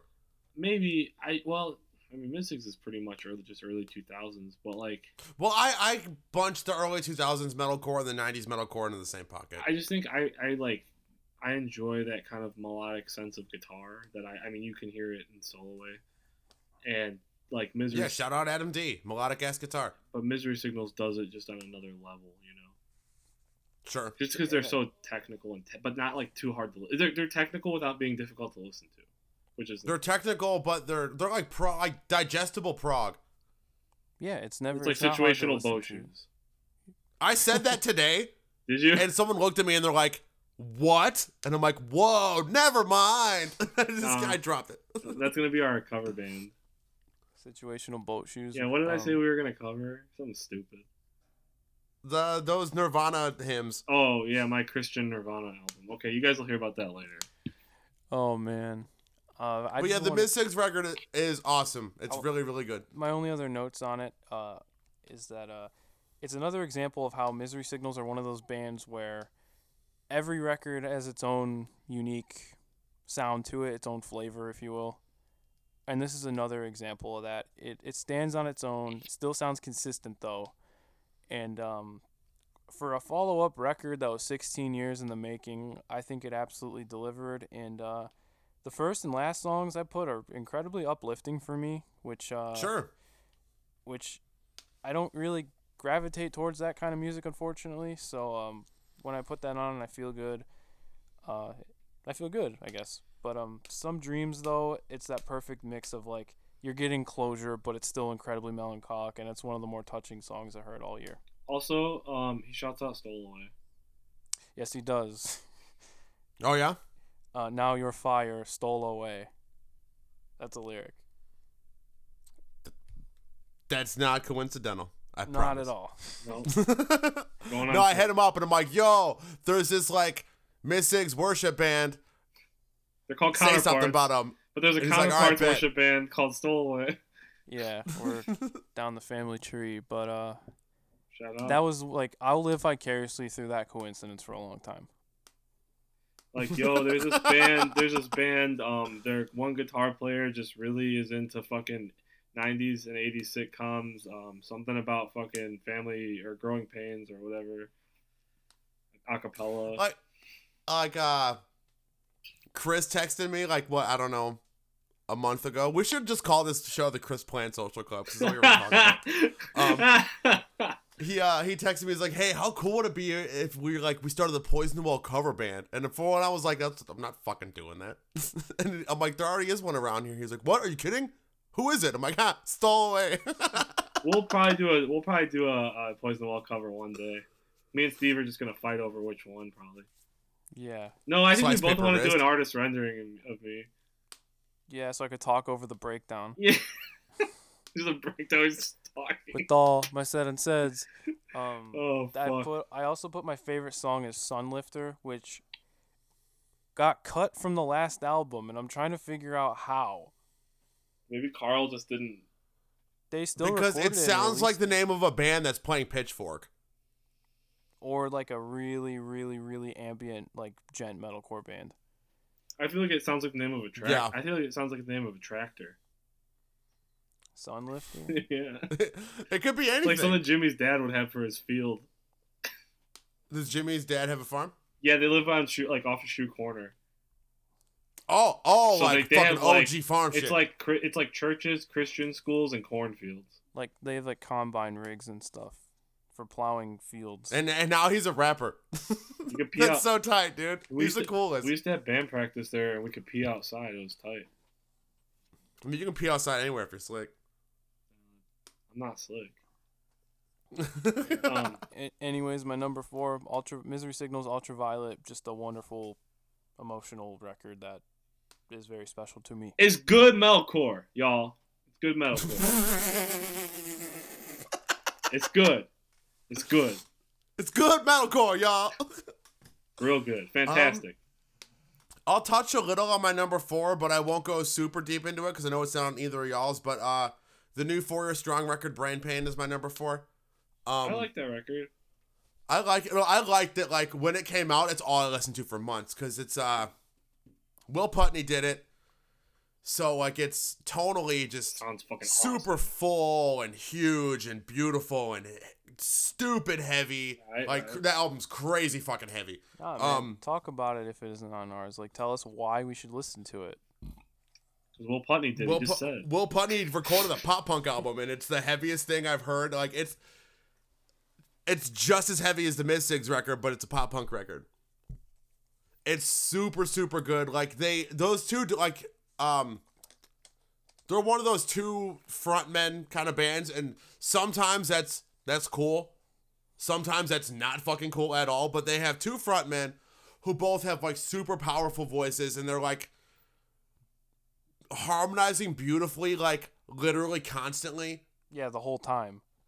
Th- th- th- There's not just his whole record, just her whole While, career. while they're uh, while they're like playing stuff that's Both too. like just ripping hard as fuck. Like one of them's like sh- full on shredding, the other one is doing some polyrhythmic ass technical rhythm shit. Um, it's just a it's uh how do I put this? Production on this record is beautiful. The fullest, meatiest, warmest, but most attacky, slamful drums in the world. Incredible songwriting. It starts with just like this vibey, sort of mellow, almost like Dead to Fall esque riff. And then it just goes in this like slammy D beat thing. It's just this beautiful record. This uh the lyrics are super cool. The whole record's great. I love it. The art is and all like the videos and the whole aesthetic from the album is like early '90s as fuck. It's just a great album. I love it so much. They're a um, band that uh, I just want to say, like for some reason they keep slipping through the cracks for me because I know how good and consistent they have been for fucking 15 years. I don't wouldn't say they've been consistent for 15 years because like they put out their first two records like like Rise and Enemy of the World. I love those two records.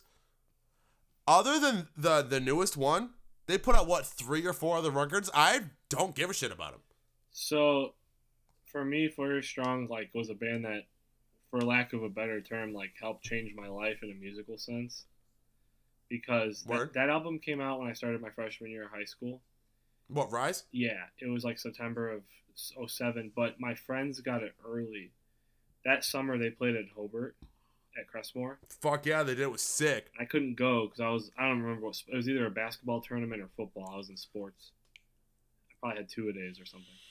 Um, Uh, and uh, they got the CD early. They had them somehow on their tour, and I was like, "Yo, give me." I was like, I gave my friend like a ten.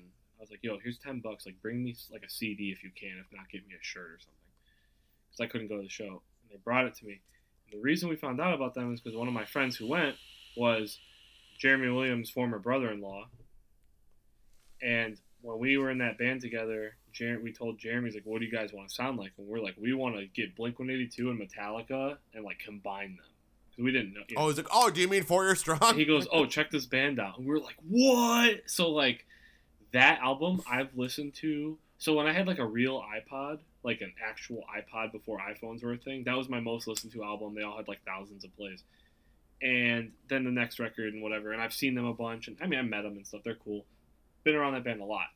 Live, very good. But the thing is, I think I listened to them so much that I now I listen to them. I, it's almost like you take them for granted, but you shouldn't because they're so exactly. talented. And I think when the keyboard player left, it should make me like them more because the guitar really shines through now. And I think that's part of what you're talking about in this album. It's like, yo, like it's four year strong. It's like classic four year strong, but you take that keyboard out and it's really heavy. It's and like the album's a lot of like um. There's a lot of like really fuzzy driving like bass on this record, Yeah, which is super cool. Um, You might lose me on video for a while. that's okay. The way that I know what you look like. the way that you um the way that you have to record and mix synth when you have really heavy guitars, it doesn't make the guitars sound as heavy. If that makes sense. No, that that's true. So, like, that's very true. A, a good example of that, and this is a weird one, but like Foster the People is like one of those bands where the guy plays guitar a lot on the album, but you can't really tell huh? because there's a lot of like keyboards and synths.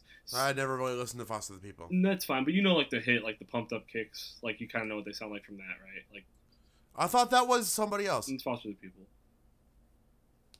Is it? Yeah. Oh. So like that kind Okay. of that kind of music where it's like almost indie-ish, you know what I mean? But like not really. Oh yeah. But it's a lot of synth and keyboard. But that guy, like, if you ever watch a video of them playing live or see them live, like the guitar when he plays a riff, it like stands out like a sore thumb because of the distortion versus like all the synths and shit. So to me, Four Year Strong almost like when the synth came away, you're like, yo, like you knew this was heavy, but you're like, no, like it's really heavy. And Yeah. it's tight, it's precise, and mm-hmm. then you have these amazing vocals and harmonies over the top. So Four Year Strong is probably one of the. I think Four Year Strong is so good, but they're so technical that they didn't get over the way a Day to Remember ended up getting over. Not at all. But I think it's I think it's half the time I think it's because they're more technical and slightly less cheesy.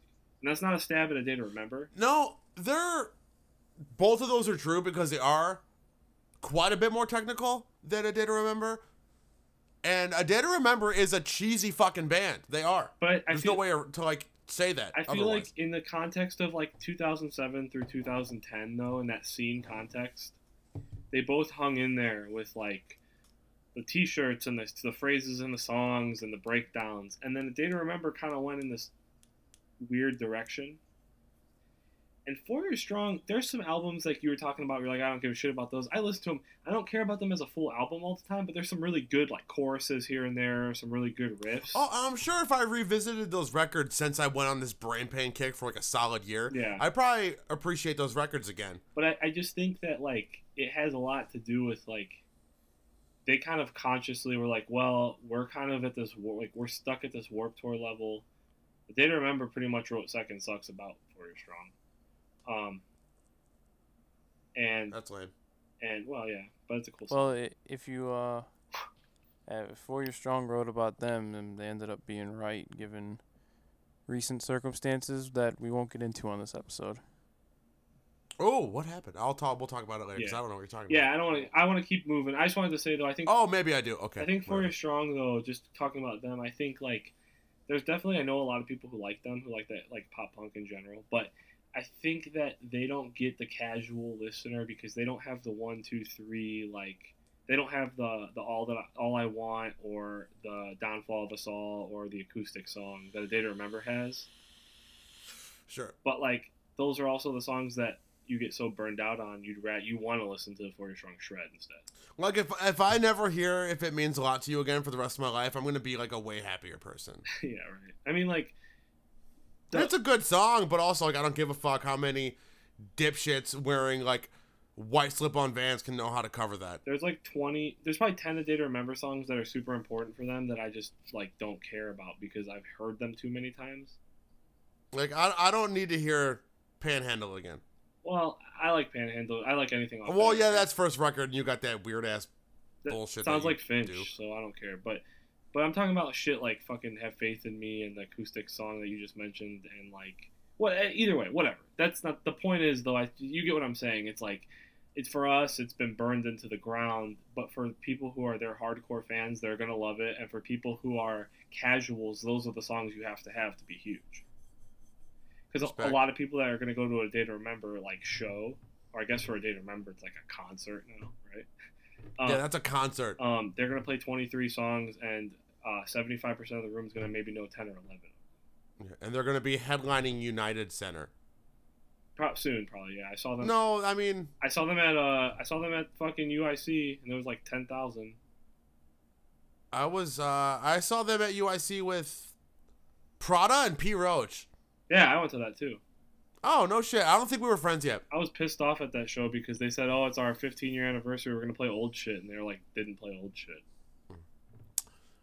For the well, most part. um, that's all right. So, anyways, yeah. Long story short, the Four Year Strong record, um, from a production standpoint, it's my favorite record of the last couple years, um, just because it's it's an aggressive, heavy melodic rock record, which is like fat, tight aggressiveness is something that means a lot to me in music, and so is, good, solid melody and fat, warm drums and just cool, dirty, throaty bass tone that you can feel in your guts. All that stuff is like what I look for in music. And the fact that they did like a, a melodic poppy record with one of the best heavy producers in the last 20 years. Also, side note, the way Will Putney records music is so insane and impractical because everything is analog. Yeah, but I mean, it's cool. It's cool that he does it, but he's he's just like the last person in the world left who does that, and it's cool that he does, and like it, it stands out. Like his albums sound better than everyone's albums. But yeah, if you haven't listened to the Four Year Strong record and you like pop punk or you like hardcore or you like just rock music in general, there's probably something in there that you're gonna be into. So did you guys both just do your number four? That was my number four. Before I touch my number three, So do you want to pause real quick? I was gonna say I want to pee quick Yeah. because I know my number three. Steve's gonna have quite a bit to say about it too. No, that's- I think- I think we have the same number three. That's cool. We'll do. We a, probably do. We'll do a timeout and then we'll get to the top three. Perfect.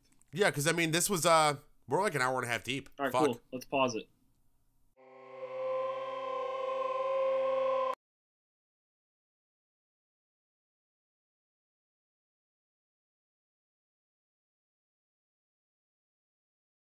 Who did the Or high higher ass yo? octave. Yeah. Nice. You always do the fun yos. I don't Fun. remember what the show was, what we were talking about, but uh, we did like a one, two, three, and then one of you went you. Superman that hoe. Hey, shout out Soulja Boy for dropping Swag Three, the mixtape this year. Um, I listened to uh, the new. I think the newest Soulja Boy single, like within the last two weeks, and I watched the video. It's about uh, like a hundred stove, shooters or. stove, stove, stove, stove. It's like bad as fuck. He, yeah, but he keeps wrote "Kiss Me Through the Phone" way before 2020. He keeps trying to add like an entire another bar within the measure. right, like you just- can't. I'm like, bro, that's not how math works. Getting my Sean Hunter on right now. No, but dude, for real, shout out "Kiss Me Through the Phone." What a fucking what a song. I Soulja Boy Well, tell like him Sean such Hunter. A. I might I'm pass gonna it. open my phone. Yeah, you look more like Katie Lang. Yeah, you're That's pa- fair. you're past Sean Hunter. Katie Lang's growing a mustache. I Soulja Boy tell him though had so many hits like like with my yums on. With my yums on. Or, That's yeah, trick, yeah. No, Ya Ben- Trick Ya was on Ben- uh, was on the first SouljaBoy.com or SoldierBoyTellHim.com. That was the first one. Yeah, you're right. With my Yeah, yums yeah, on. Trick. We should get some yums. I'm gonna go on eBay and find some. Like the next time someone ones. at work comes up to me and like complains about something I'm doing, I'm just gonna be like, "Yeah." Yo, next time when we do this podcast on sneakers, we gotta talk about yums. oh yums and K Swiss and Babes. and- babes. Dude, shout out K Scott. Swiss. Scott wore K Swiss in high school. Yo, real Scott? quick, I, I love Scott to death, but I gotta I gotta tell you. So we're in high school, and s- so I was like in a shitty pop punk band, and Scott was in like a deathcore band. We were homies like way before that. Shout out So I- So I, yeah, so I'd see Scott. That's a cool name. Holy shit. Yeah, so I was in in a band that we would wear like skinny jeans. Um, we would look like a stereo basically. Okay. Sure, like deep ass Like- V's. Well, like I would, I really mostly rocked the crew T-shirt, but like my the other guys wore V's. It was like Glamour Kills, band shirts, skinny jeans, Vans, Nike Dunks, the whole fucking thing, right? Uh, bright hoodies, like American Apparel hoodies, vests, the whole fucking stupid look. Uh, but Scott would come in because they were in the deathcore band, so it'd be like white Adidas gym shorts, like a yellow flannel buttoned up, and K Swiss, white K Swiss. And if you ask Scott about it, he'll tell you. And I just love. I'm not hating on it. Like in retrospect, I love that he was rocking the K Swiss. I love that too. Actually, like a lot. Scott Scott actually always his shoes have always stood out to me because like he had these all blue like throwback Adidas. They're like all navy blue. We were in Stowaway, or like high top black shoes. Like Scott always has his own does his own thing, which I appreciate more than people who ride trends. But um, the K Swiss was always something that I didn't give him shit about. I just always was like, yo, shout the fuck out. Shout the fuck out K Swiss. What's the K stand for? Corn. Corn Swiss. Corn Swiss. K- K-Swiss. Yo, I'm gonna make a fucking meme. It's gonna say every kiss begins with K Swiss. Yo, That's know what they get. Uh, the the only other the only other shoes from from I that gotta tweet scene, that real quick. Keep talking. The only other shoes from that scene that I need to shout out. Uh, shout out Lugz. And Boot shoes, jeans only- live. Not was only? Lugz, not only Lugz, but the Lugz colorway that makes them look like Tim's. Oh yeah. I just, I just, I just fucking tweeted that. Every kiss begins with K Swiss. Yeah. That gets a that that gets a five stars from me. Well, you know. Well, you know. I I feel like I I should probably title this episode something about like albums of the year. But why would I not call it Every Kiss Begins with K Swiss? Because who the fuck gives a shit? Fuck, that might be the funniest shit I ever said. and the stupidest. No, the fu- the hardest I ever laughed when you said anything. We'll get back to the topic in just a second. Sorry, but we were at work and then we were singing and riffing and being dickheads, and then you go, "But it all was lip shit." and I, I laughed so hard, and you like stopped. Like I've never seen you laugh like that. dude when we were at work like okay so like i'll say this before we get back on the topic because we got this, we, got- we got the top three coming up we got some good shit but you and i working together was really fun because that like where what you do is only fun for like eight hours or ten hours because of the people sure. like let me rephrase it like like being a printer is cool as fuck i'm Sure. not i wasn't a printer but like but like the just general like when you're printing like shit that's stupid like college like not stuff that's cool with like three colors but like one color on white and you have to do 1200 of them you know I did i mean three colors for IU today. Six thousand of them. okay so 6000 doesn't matter how many that sucks right It Or was like- insane. Yeah. Or like just the fact that like you can have one fucking small mess up and your boss is gonna go crazy. Like that sucks right? But like the fact that you and i were like having so much fun because we were making up bullshit was totally worth all of it. And then the funniest shit was like when anybody else who worked with us would like kind of like be like what are you guys laughing at? And we would tell them and they'd just be like we don't get it. You know what i mean? Yeah, I mean, I can tell anyone. Like, I would come home and be like, "Yo, listen to this shit me and Mill came up with today." And Ashley will look at me and she's like, "Why? Why do you do this?" And I'm like, "Dude, fuck from- you. It's cool." I'll tell you when we're off the air, but everybody like messaged me by the way when I stopped by the other day. They were like, "Why didn't you come in?" Oh, for real? Yeah, and I was like, "I don't know, fucking, I was busy. Because it's a fucking pandemic. I had lips to shit." I had lips to shit. That's so sick. All right. Anyways, we can move on. now. Anyway. Um, what did we end on? My number f- four being four year strong. Yeah. appropriately So, titled. uh, yeah, yeah. So, Steve, what's your number three? My number three is Lament by Touche Amore. My number three is Lament by Touche Amore. Holy shit, what an album. What I- before- an album in every before we break- regard. Before we break it down, I feel like there's always one album that kind of catches me off guard, and I know that sounds stupid to talk about a Touche record, right? Because they're they're fucking Touche Amore, right? Right. And I expected the Lament to be like a really good record, but I This didn't one- expect it to be this fucking good. So this record, I completely missed like the rollout for it. I didn't listen to any of the singles or nothing.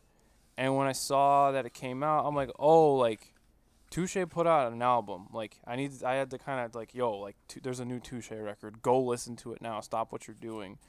And I was a little nervous at first because uh, you're like, how are they gonna top stage four? Because of how um how heavy the circumstances and subject matter was behind that record. If you don't know, That's a really valid point.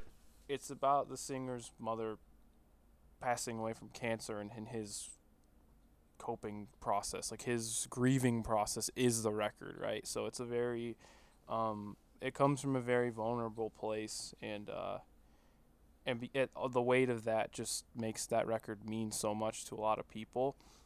But that's essentially what this album is about. It's him dealing with the fact that like like there's a whole track by track by Jer- like Jeremy Bolm wrote up, which has re- made these songs mean a lot more to me hearing his perspective. But like him dealing with the fact that now he's the vessel for so many people who have dealt with that, and how um, my favorite song on the record's "Feign," where he's like with the line, Mine too. I- Holy shit. do I die a little less often when I feign profound? When he's talking about writing this record, and it's just like how he said, it seems every every time people have like found that in his lyrics, he just thinks it's like luck or some weird coincidence. And I'm like, well, I feel that as a lyricist and how hard it is to write these records. But aside from the subject matter, I think lyrically this is my favorite album all year. I just think it's such a an honest and vulnerable record and a lot of the stuff that he says, I don't think a lot of people could like. I don't. Th- I don't think it would hit me the same way if it was anybody but Jeremy Bolm. Yeah. But when it comes down to the music, these are my favorite Touche songs.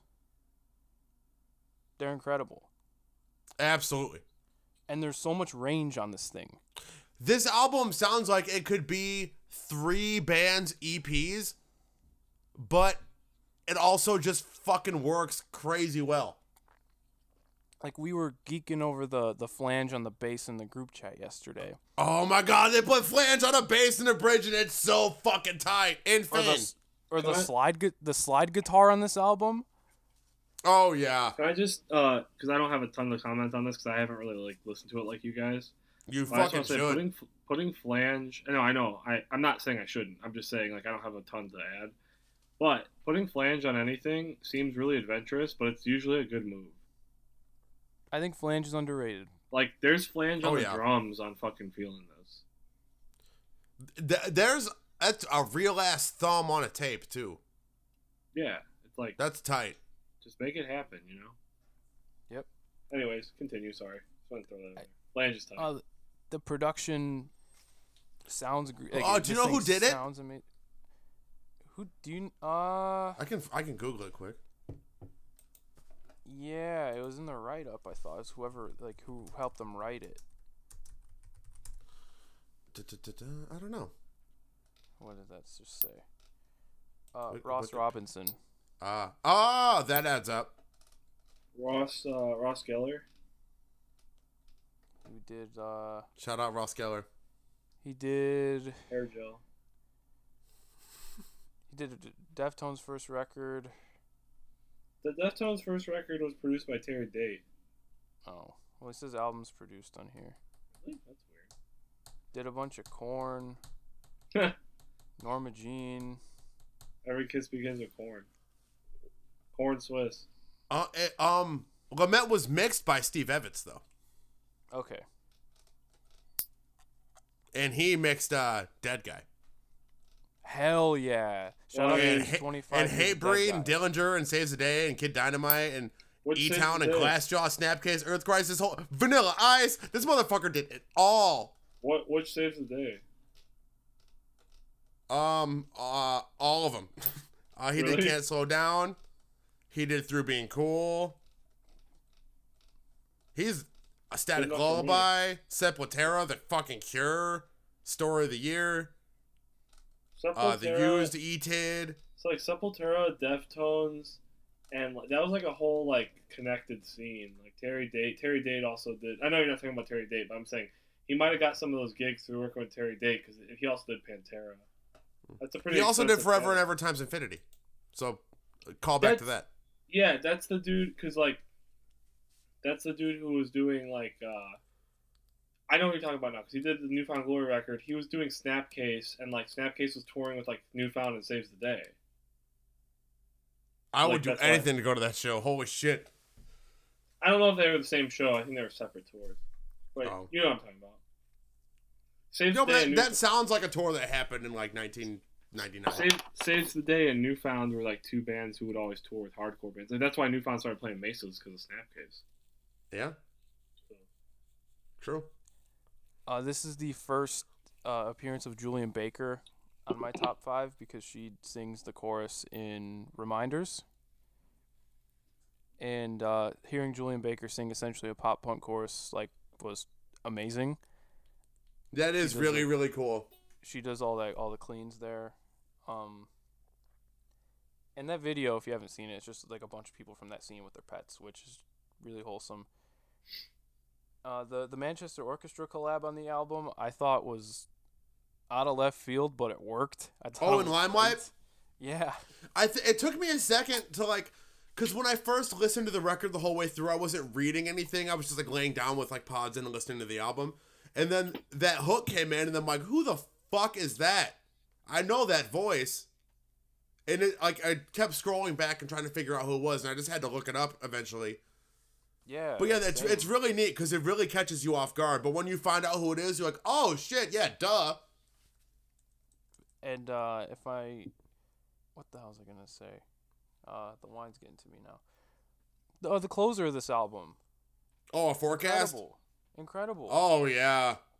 The And- sequence of this album is fan fucking tastic. The first like five tracks, the way they flow, so good. it starts so strong, and it doesn't slow down.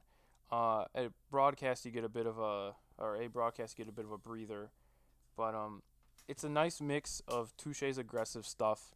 They take, they do enough things different to where it's fresh, and uh, just the subject matter, the delivery of it.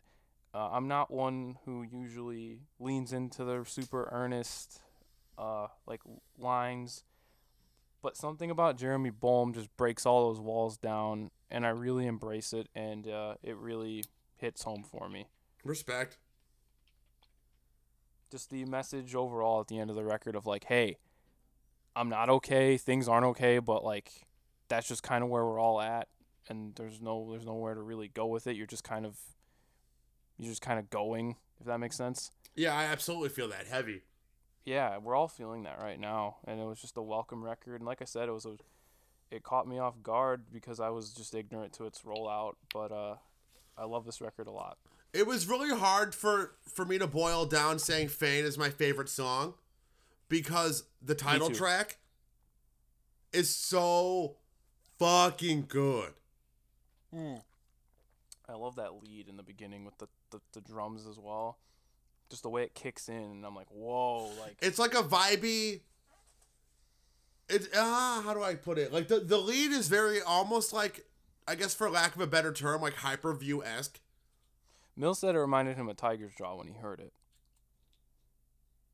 Oh oh yeah yeah that's good. Like the uh what's the the pizza record? That era Tigers Jaw. Self-titled. Skypoint Tigers Jaw hard. What do you mean Sky Point? They've broken up like five times. They have a record coming out in a few months. Eh, well, They've been consistently touring since uh, 2014. yeah, Again, but they have announced that they're done like so many times. It's like Bane. But I mean, well, basically what happened pl- was Bane's played their last show like twelve times. since Adam left, they just reset and they haven't stopped. Fair. But uh, yeah. Anyways, Lament by Touche Amore. That's that's our collective number three between Larry and I. Fantastic album. Agreed. Mill, I lost you. There you are. You were Yeah, gone for a second. I had to dip out for a second. My thing like froze up. That's okay. Um, what's your number two? Uh, my number two. Yeah. This was this took me. I picked today. It Okay. was that close. so I'm Um, excited because I don't know what you're gonna say. I flipped. It was essentially came down, you know, an eyelash or coin flip, whatever. But ultimately, my number two is Punisher by Phoebe Bridgers. Fair. There was I don't. I don't. I don't know why I said I didn't know what you were gonna say because it, yeah, it makes sense. Well, you know what the like there was one. You knew it was one or the other, essentially. Right. Um, I just. I just didn't know which order they fell. yeah, I don't know. The whole time, like how, like I don't know. I've argued. I've argued this in my head as this is such an important thing, an arbitrary list that I put on the internet every year, right? Um, or which one do I like more when I can enjoy them both? But, um, I had so much hype for this album. So like my expectations were so incredibly high, and they were met. Which the second album is so hard to do for so many artists, and you don't know what to expect, especially when the first one gets a little bit of commercial success, right? sure. I heard the singles, and I'm thinking this is going to be more of a pop folk album, right? Sure. Um, and it wasn't that at all. the The first few singles were on the brighter, poppier side, but the rest were these very subdued, uh, singer songwriter song like tracks, I guess, to sound like a Anthony Fantano fan calling songs tracks. Um, I'll get to him in my number one, but I do enjoy his channel though. I'm not trying to shit on him. Anthony Fanta. Fanta, yeah. wanna Um, wanna don't you Don't wanna wanna, wanna wanna, Anthony Fantano? Hell yeah. Um, so yeah, I'm, I'm just gonna go through my notes real quick because uh, Respect. to keep to stay stay on topic here. There's so many filters used and textures and layers. I mean, that's kind of like that's kind of my thing. I like when there's a lot going on, but it's never hard to listen to, and we've we've used that phrasing a lot tonight. Bill Um, has a guitar pick stuck to his eyebrow. I wish I could see that right now. So I'm but, getting uh, a piercing. hell yeah. The, the inside of your eyebrow, like Yeah that, then, yeah, then I can get a truck. But like Get this the side. barbell. Get the barbell through your eyebrow. Hard. Sorry. Anyway, we're talking, about, sorry. we're talking about indie music. I need it to be weird. There you go. Um, Nothing. This Sa- is- Nothing says this kind of music like an eyebrow piercing. Right.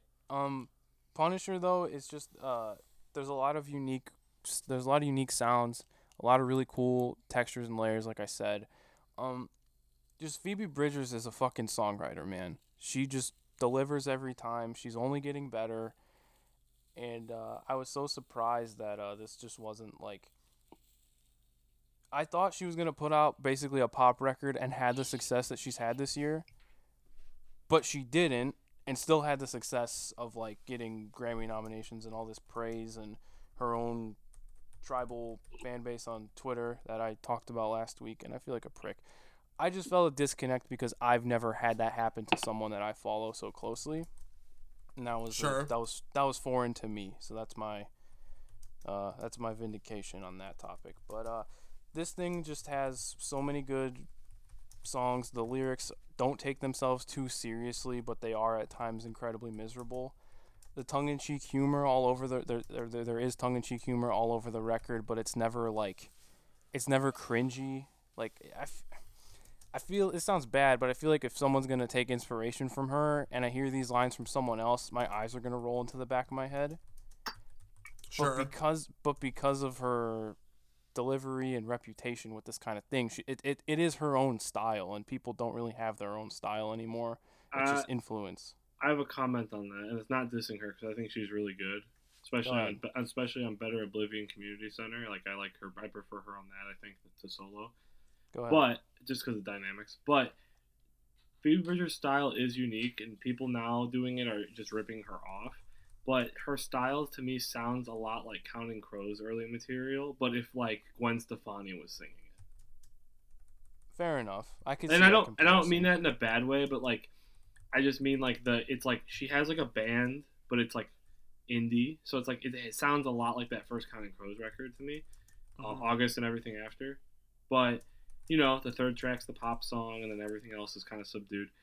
got August and structure. everything after is such an amazing album. Yeah, right. No, that's what I'm saying. I'm not dissing it. it's not a rip off of that. I'm just saying like that's like the style to me, but just with like that kind of higher female uh, vocal over it, so it gives it not, nothing against the, the having a male or woman sing or uh, it doesn't matter who sings, but I just mean like definitely having the higher voice gives it a different uh, overtone. Sure. So that's all Yeah, I I, no, But- I, I, I agree with that. But I just mean I think a lot of this music is drawing from stuff from like 25, 30 years ago, and nobody's talking about that. I mean, she. I mean, the song "Punisher" itself uh, is about basically how much she loves Elliott Smith and if she were able to meet him. So there's a lot of Elliott Smith influence on the record, especially when she double tracks stuff. Um, I wouldn't say how much she loves her, but you know what I mean. Like uh, her admiration for her favorite artist who died before she was prominent. Um, but uh, what else on this record? Julien Baker's on this album again. All of Boy Genius is on this album, as a matter of fact. Conor Oberst is on the record on my favorite song, which is Halloween. Nothing Uh-huh. more Steve has ever happened in existence. But they're they're in a band at Better Oblivion Community Center, so maybe that tops it. But uh, Yeah, but did they do like a a, a, a plastic wrap aesthetic? no, this thing is done in. I don't know if it's I don't know if it's Corsiva, but it's some serif font that actually looks pretty nice. Ooh. Uh, yeah. Um. But again, uh, I just everything about this record I love. It's always on. I did have a little bit of a disconnect, but once I got over myself, I just put the record on. I'm like, no, I love these songs, and I'm going to continue to love these songs. And uh, the closer, I know the end. Uh, I kind of cool guide it for a bit, but it's probably the most impressive song she's ever written. And the ending of the record is complete chaos. Everyone who did a guest part comes back for the reprise, and it ends with like horns and screaming. Oh, it's like the end of the upsides. I don't think- I don't think there were horns and screaming on the end of the upsides. Could be. Um, and then All my uh, friends are in bar bands where everyone sings the line and they all reprise together. yeah, with like ten singers. That that was actually pretty sick. All my friends are in skeleton outfits. and What then at the the, end, fuck? and then and then at the end of the record, where it's so like intense and builds up, it literally ends with her like whisper screaming as a joke, and her and it's her laughing. So it kind of pulls you back to reality of like, yeah, she she's she doesn't take herself too seriously. That's cool. But yeah, Punisher, Phoebe Bridgers, listen to it. It's my number two. Very cool. I do like that record quite a bit. Hell yeah. It was really pretty. Good shit. Do you have a number two, Emil, maybe? Um, I guess I can say what I was gonna say because my other one is gonna be your number one. Sure.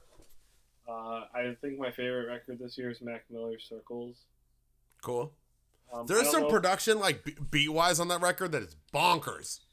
thing about the record is like Jon uh, Brion or whatever the guy's name is, who's like the main producer. He's like a musician.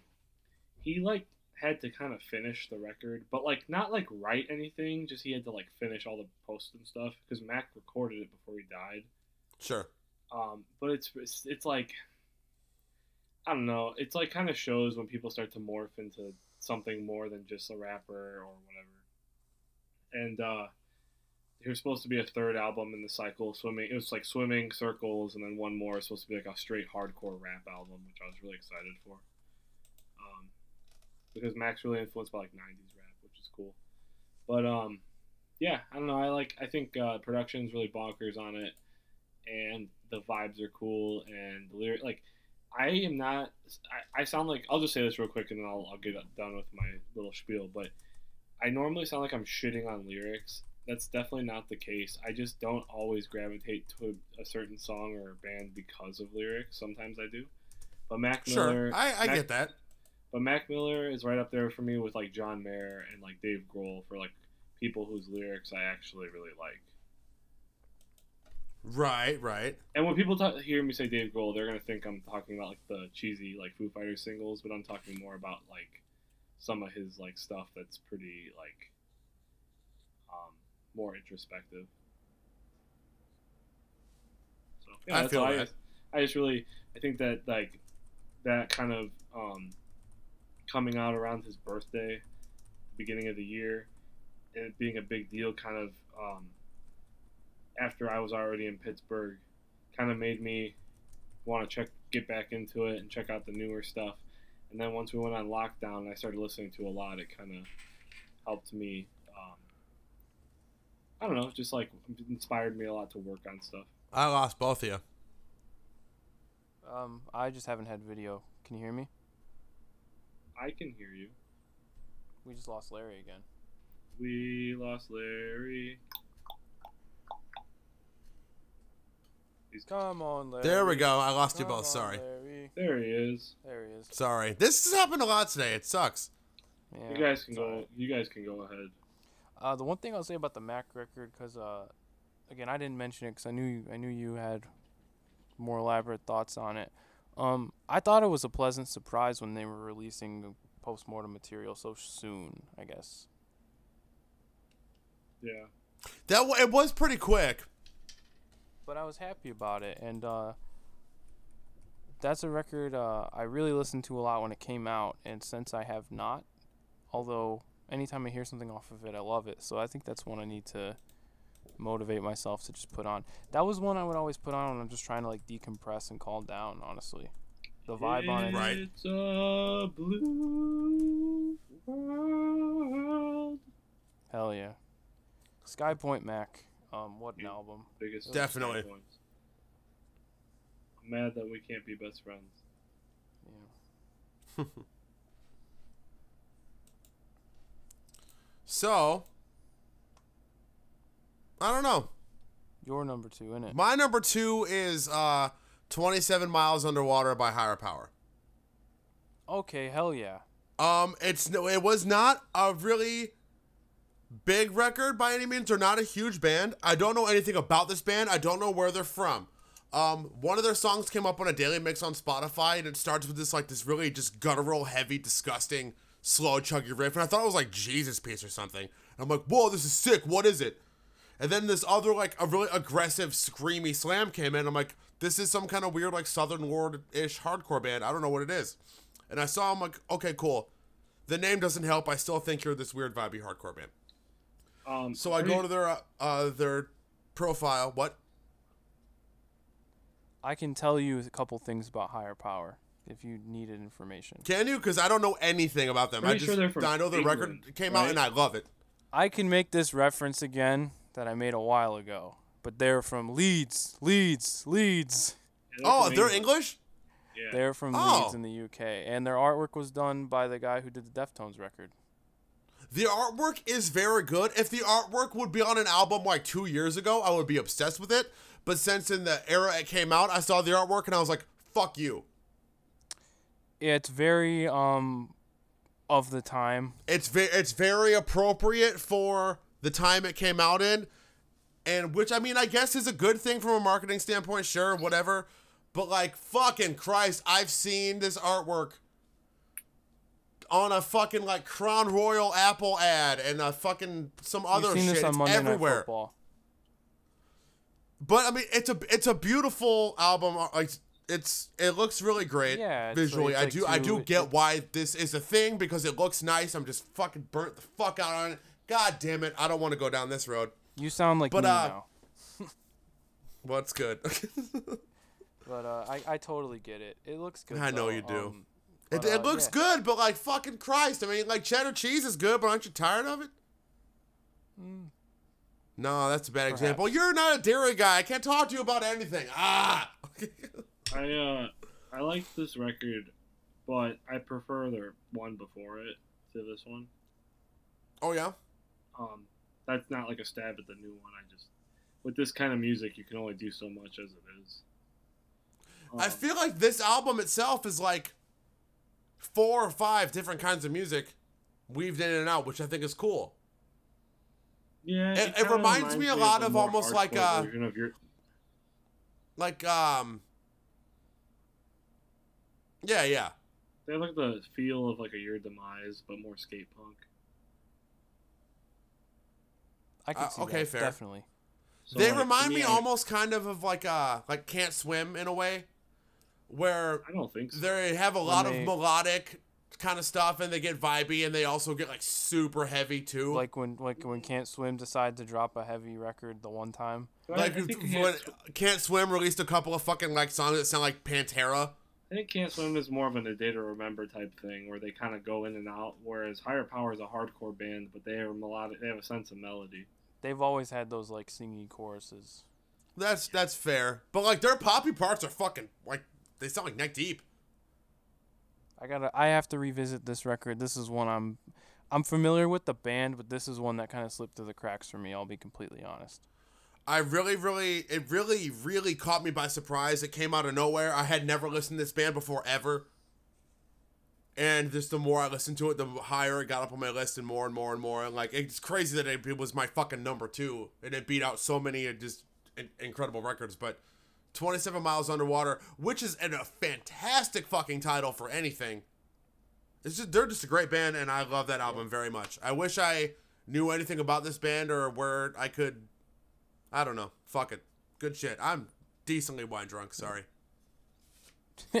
tune in. Tune in next week to where I, for an hour I'm just like, oh my god, I should have listened to this record. This is my number one. I lost you both though.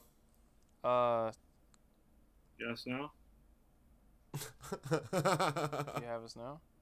I have you now, and I heard the last part. We're good. All right, cool. Um, I take it Mill and Larry have the same number one, right? Yeah, Well- we do. It's fucking hum. I, I don't really have an order. I don't. I couldn't really order mine. I don't really have that. So Well, just you're gonna- one. Yeah, I'm gonna talk with Larry. Yeah. You're going to refer to the same album. Yes. hum. Let me talk about Loathe. Talk about Loathe. I let it in and it took everything. It's the best record to come out this year. It's the most important record for metalcore this year, which I know that sounds like a really stupid inflated thing to say, but my god, this album, it's an hour long or close to it. It never gets boring. It goes all over the place, but it's never too much. I think that they are on the similar trajectory as Code Orange, but they're doing it a hundred times better. Everything about Yeah. this thing, it demands your it oh, I'm losing you guys.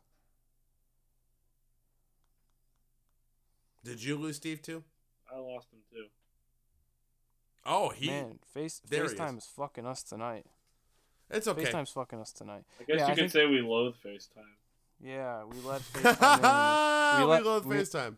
we let FaceTime in and it took everything. But uh this is the longest like I said, it's the longest album on my list, but it's never boring. It takes you all over the place. Um Anthony Fantano shit on it for sounding too much like Deftones at times. But I Anthony like this Fantano's a douche. Fuck him. But I like but I was saying the parts that sound like Deftones, I like more than the new Deftones. Anthony Van Cockring. To get Chino of all people, to break his streak of only tweeting YouTube links, to drunk tweet about how Two Way Mirror is better than his own band.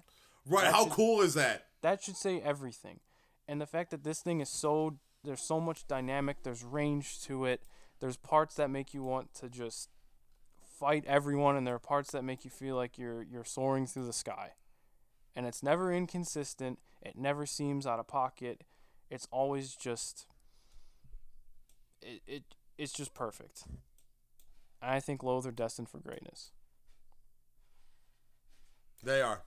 the, the production, the performances, the artwork. This is just a complete package, and uh, I think it's severely underrated. Severely underrated, excuse me.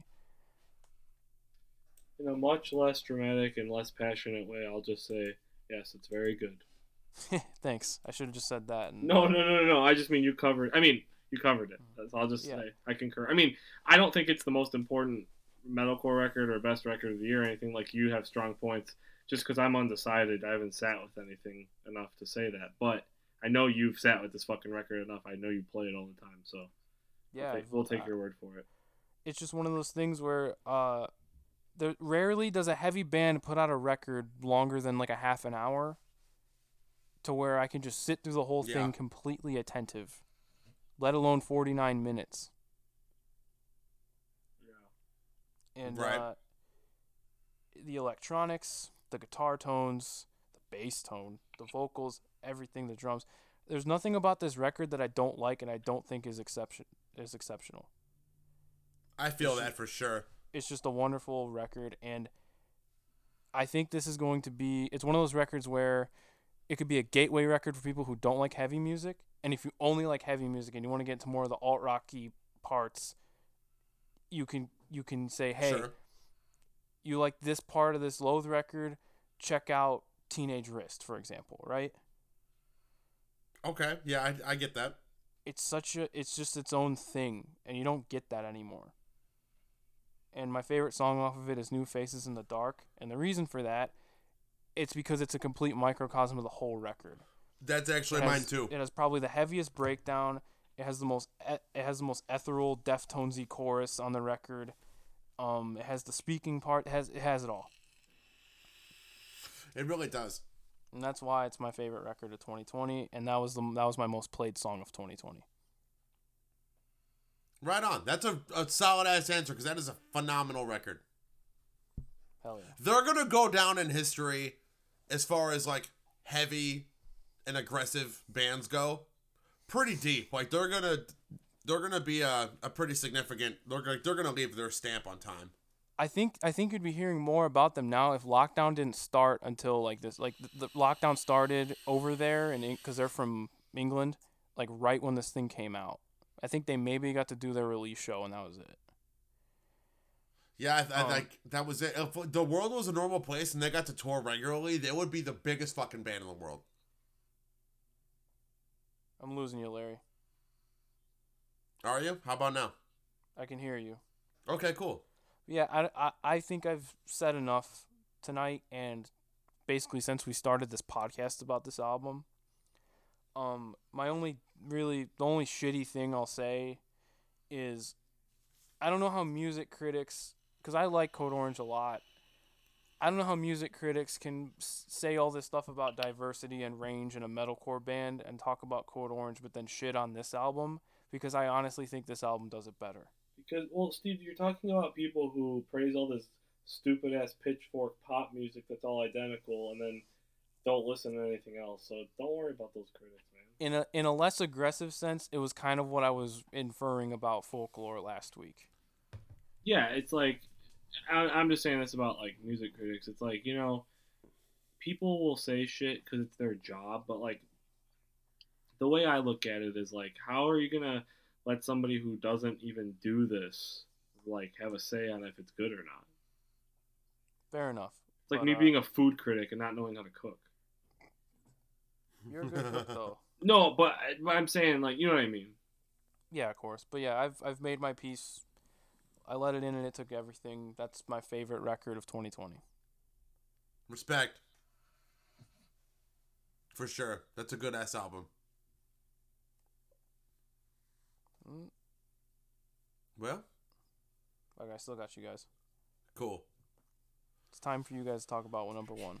Well, my number one is the Hum record, the new Hum record that they dropped uh, out of nowhere, their first record in 20 years, and one day everyone just woke up and they're like, hey, shit, there's a new Hum album. And it's just, it's beautiful, it's giant, it is drenched in reverb and fuzz and big chords and somber melody and space and just sits in your head and in your guts and just makes you feel like you're you're alive and sad in a good way. If that makes any sense. I know that sounds stupid out loud, but it's just it's a beautiful record. The production is insane. It's so just giant. Like it sounds like they set their gear up in a fucking canyon and put a bunch of room mics around the canyon and recorded a record. Well, Matt Matt Talbot is just an absolute animal when it comes to production. True. And live, he's using orange stacks, and the other guy's using a Hiwatt, and they have all this headroom, and they're able to really get a huge sound. And he just, for some reason, knows how to capture it. You know, I mean, he really knocked out. The production alone on that album is worth, you know, all the praise. Oh yeah. No, I love that really, record. I really Since it's it. come out, I've listened to it probably two or three times a week. I haven't stopped. there are certain bands that can that have this ability to just when you hear a certain part or a certain like a certain section of a song that just feels like a wave crashing over you. I get that a Oh, lot yeah. on this album. I get that a lot on the Loathe record as well. Um, and it's just a certain, I guess, intangible that hum is, you know, they're they're really good at doing that, as as they've proven time and time again. But uh, I did like this record a lot. I just haven't No, listened to it nearly as much as I should. Like it being like a an audible wave that crashes over you is a really good way to explain this type of thing. Hum is able to do that kind of audio aesthetic thing in a way where they can show you like the vibe, but then they're able to use dynamics to diverge from one constant setting of the song and then you know lyrics and melody obviously um, add to that. But like they they take you on a sonic ride as well as an emotional one. All all the hum albums are really good too so. True, they never did anything bad. so it's, it's nice to see that they're able after I think the last one was 98 heavenward is downward or downward is Sure. heavenward. That one's like 98 so it's like 22 fucking years is a long time between albums. Yeah, no shit. so good on good on them Good on them for putting out the best record of the fucking year by a landslide. Well, um, I wish like I mean I don't have a ton of specifics about that record other than just it's it's atmospheric and it's heavy as fuck and it's just beautiful and everything about it's just it's perfect. they're able for me it's impressive that the, for as long as the songs are or the album in its entirety um, Mhm. it's not boring but it's not chaotic you know what i mean like some albums are either too boring or too busy that are long Right. and this one kind of has a nice it, it moves I in a get that. it's paced really nice i guess i should say Sure, sure. so Which it's is like fair. it's not hard to listen to which is fantastic Cool. Yeah, I would agree. that's purple which is It is red. purple. It is purple. It has nice art. All my top it's five. nice to see, yeah. And all my it fits top five too. have great art.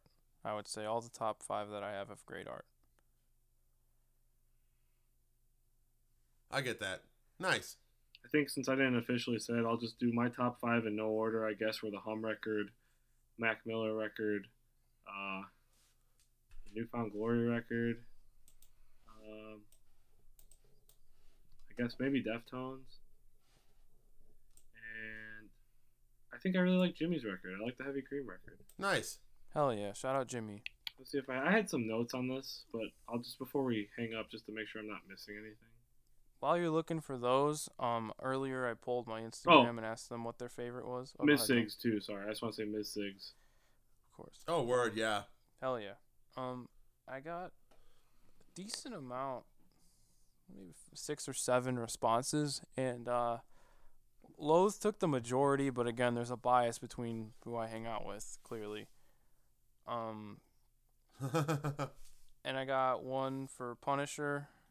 Got one for Folklore, which again, if I can make my piece, I don't think it's a bad record. I don't like. I don't have anything against it. I just think it clearly drew influence and took advantage of the popularity of like indie singer songwriter and that whole aesthetic, if you will. I mean, hell, they pulled the lowercase track list out of their ass for that one. But uh, I think it's a phenomenal record and I love it. I, I really do. I hate saying it out loud, but I really do love that album. no, there's nothing wrong with that. It is a good album. I mean, it is, it is something wrong with that because I'm a grown ass man and I love a Taylor Swift album. Nah, fuck that. If it's Taylor- good, like it. Taylor Swift for me. If I Respect. can comment real quick. Um, it's definitely like not bad. It's just like they take whatever's going on at the time and then they kind of paint it to market towards her audience, which is younger women that want to be like her, which is nothing wrong with that. Fair. But that that's how it goes. So to me, it's like That's- sometimes when I want to listen Yeah, to Taylor Swift, fair as hell. when I want to give her a lot of credit for what's good in her music, a lot of times it's like the melody writing or things like that, which is really good. Because Yeah. a lot of the other stuff just it's not that it doesn't resonate with me, it's not meant to. Like they're not trying to sell me on Taylor Swift. I mean maybe as like a guy who they maybe want to like make her look attractive or whatever, not saying she is. Yeah, sure, sure. But like the really the in the in the music like the music is meant to be marketed towards young women who want to who look up to her, who want to be like that. Or Or hell, even even want to be the character that she's playing as an artist, if that makes Or- sense. maybe I'm the maybe I am part of that target demographic where they're trying to get crossover from people who listen to every Dead Oceans record release or they're or trying to say, hey, if you like the Punisher, check listen to the new Taylor Swift. Yeah, they're gonna um, fucking send Anthony Fantano like ten grand to fucking give it a good review. I think he gave it a. I don't remember what he gave it. Um. I don't watch Anyways, the, the only other one, the only other uh, one I got was uh, a response I got besides uh, we again that's a bunch for Loathe, one for Phoebe Bridgers, one for one for Taylor Swift, and I got one for How I'm Feeling Now by Charli XCX, which I hope I'm pronouncing that correctly. Um, That is Michael, if you're listening. Michael, if you're listening, I told you I'd listened to that six months ago and I never did, and I apologize, so I'll take the time to revisit it. I'll listen to it too. That's all from me. I probably won't. That's all for me too. Um, I'll just throw out though. since we're probably not gonna do what we've been listening to because that's kind of the whole episode. Um, I'll throw out. Um, it's looking. I, I knew this a little while ago from sources within my family, but I didn't want to say it. But it's looking positive that we're gonna get a legitimate vaccine for COVID, like they were saying. Cool. I'm getting it that day. Well, let some people get it first to make sure you don't die from it. Fair. but I'm hearing, you know, like when they were like, "Oh, it's coming, it's coming," like it wasn't total bullshit, but you know, when they do stuff like that, they got to make sure it's I'm willing to guinea pig that though. I would die for the greater good of humanity. Respect. um well, they'll they'll probably have plenty of people who are going to get it first just because they'll be first. Someone has to. But um anyways, um so yeah, hopefully uh, just my point in that was just hopefully that we can see all these people play their albums live next year Yeah. or sooner rather than later when it's safe. Fair. That's all. Fair. because I think uh, I think we would all could agree that we'd appreciate seeing a lot of these bands play these albums or these songs from these records live. Oh my god, Absolutely. I mean, obviously, obviously, I can't see Mac, but uh, you know, otherwise. No, but I want to see NFG play fucking Himalaya. I want to mosh. I'm gonna open up the pit, activate the pit. Yeah. Absolutely. All right, One, so- once like hospitals aren't filled with COVID patients and we can go to shows again, hospitals are gonna be filled with fucking people that got beat the fuck up in pits. moshers. Yeah, it's gonna be like the Outsiders when they have that big fight at the end. No, because yeah, the pits are gonna be fucking buck ass wild. Like, you know what I'm talking about in that movie in the Outsiders? Fuck 'em, What's let's it called go. when when they have that big fight? They have a name for it. Oh, I don't know. I forget.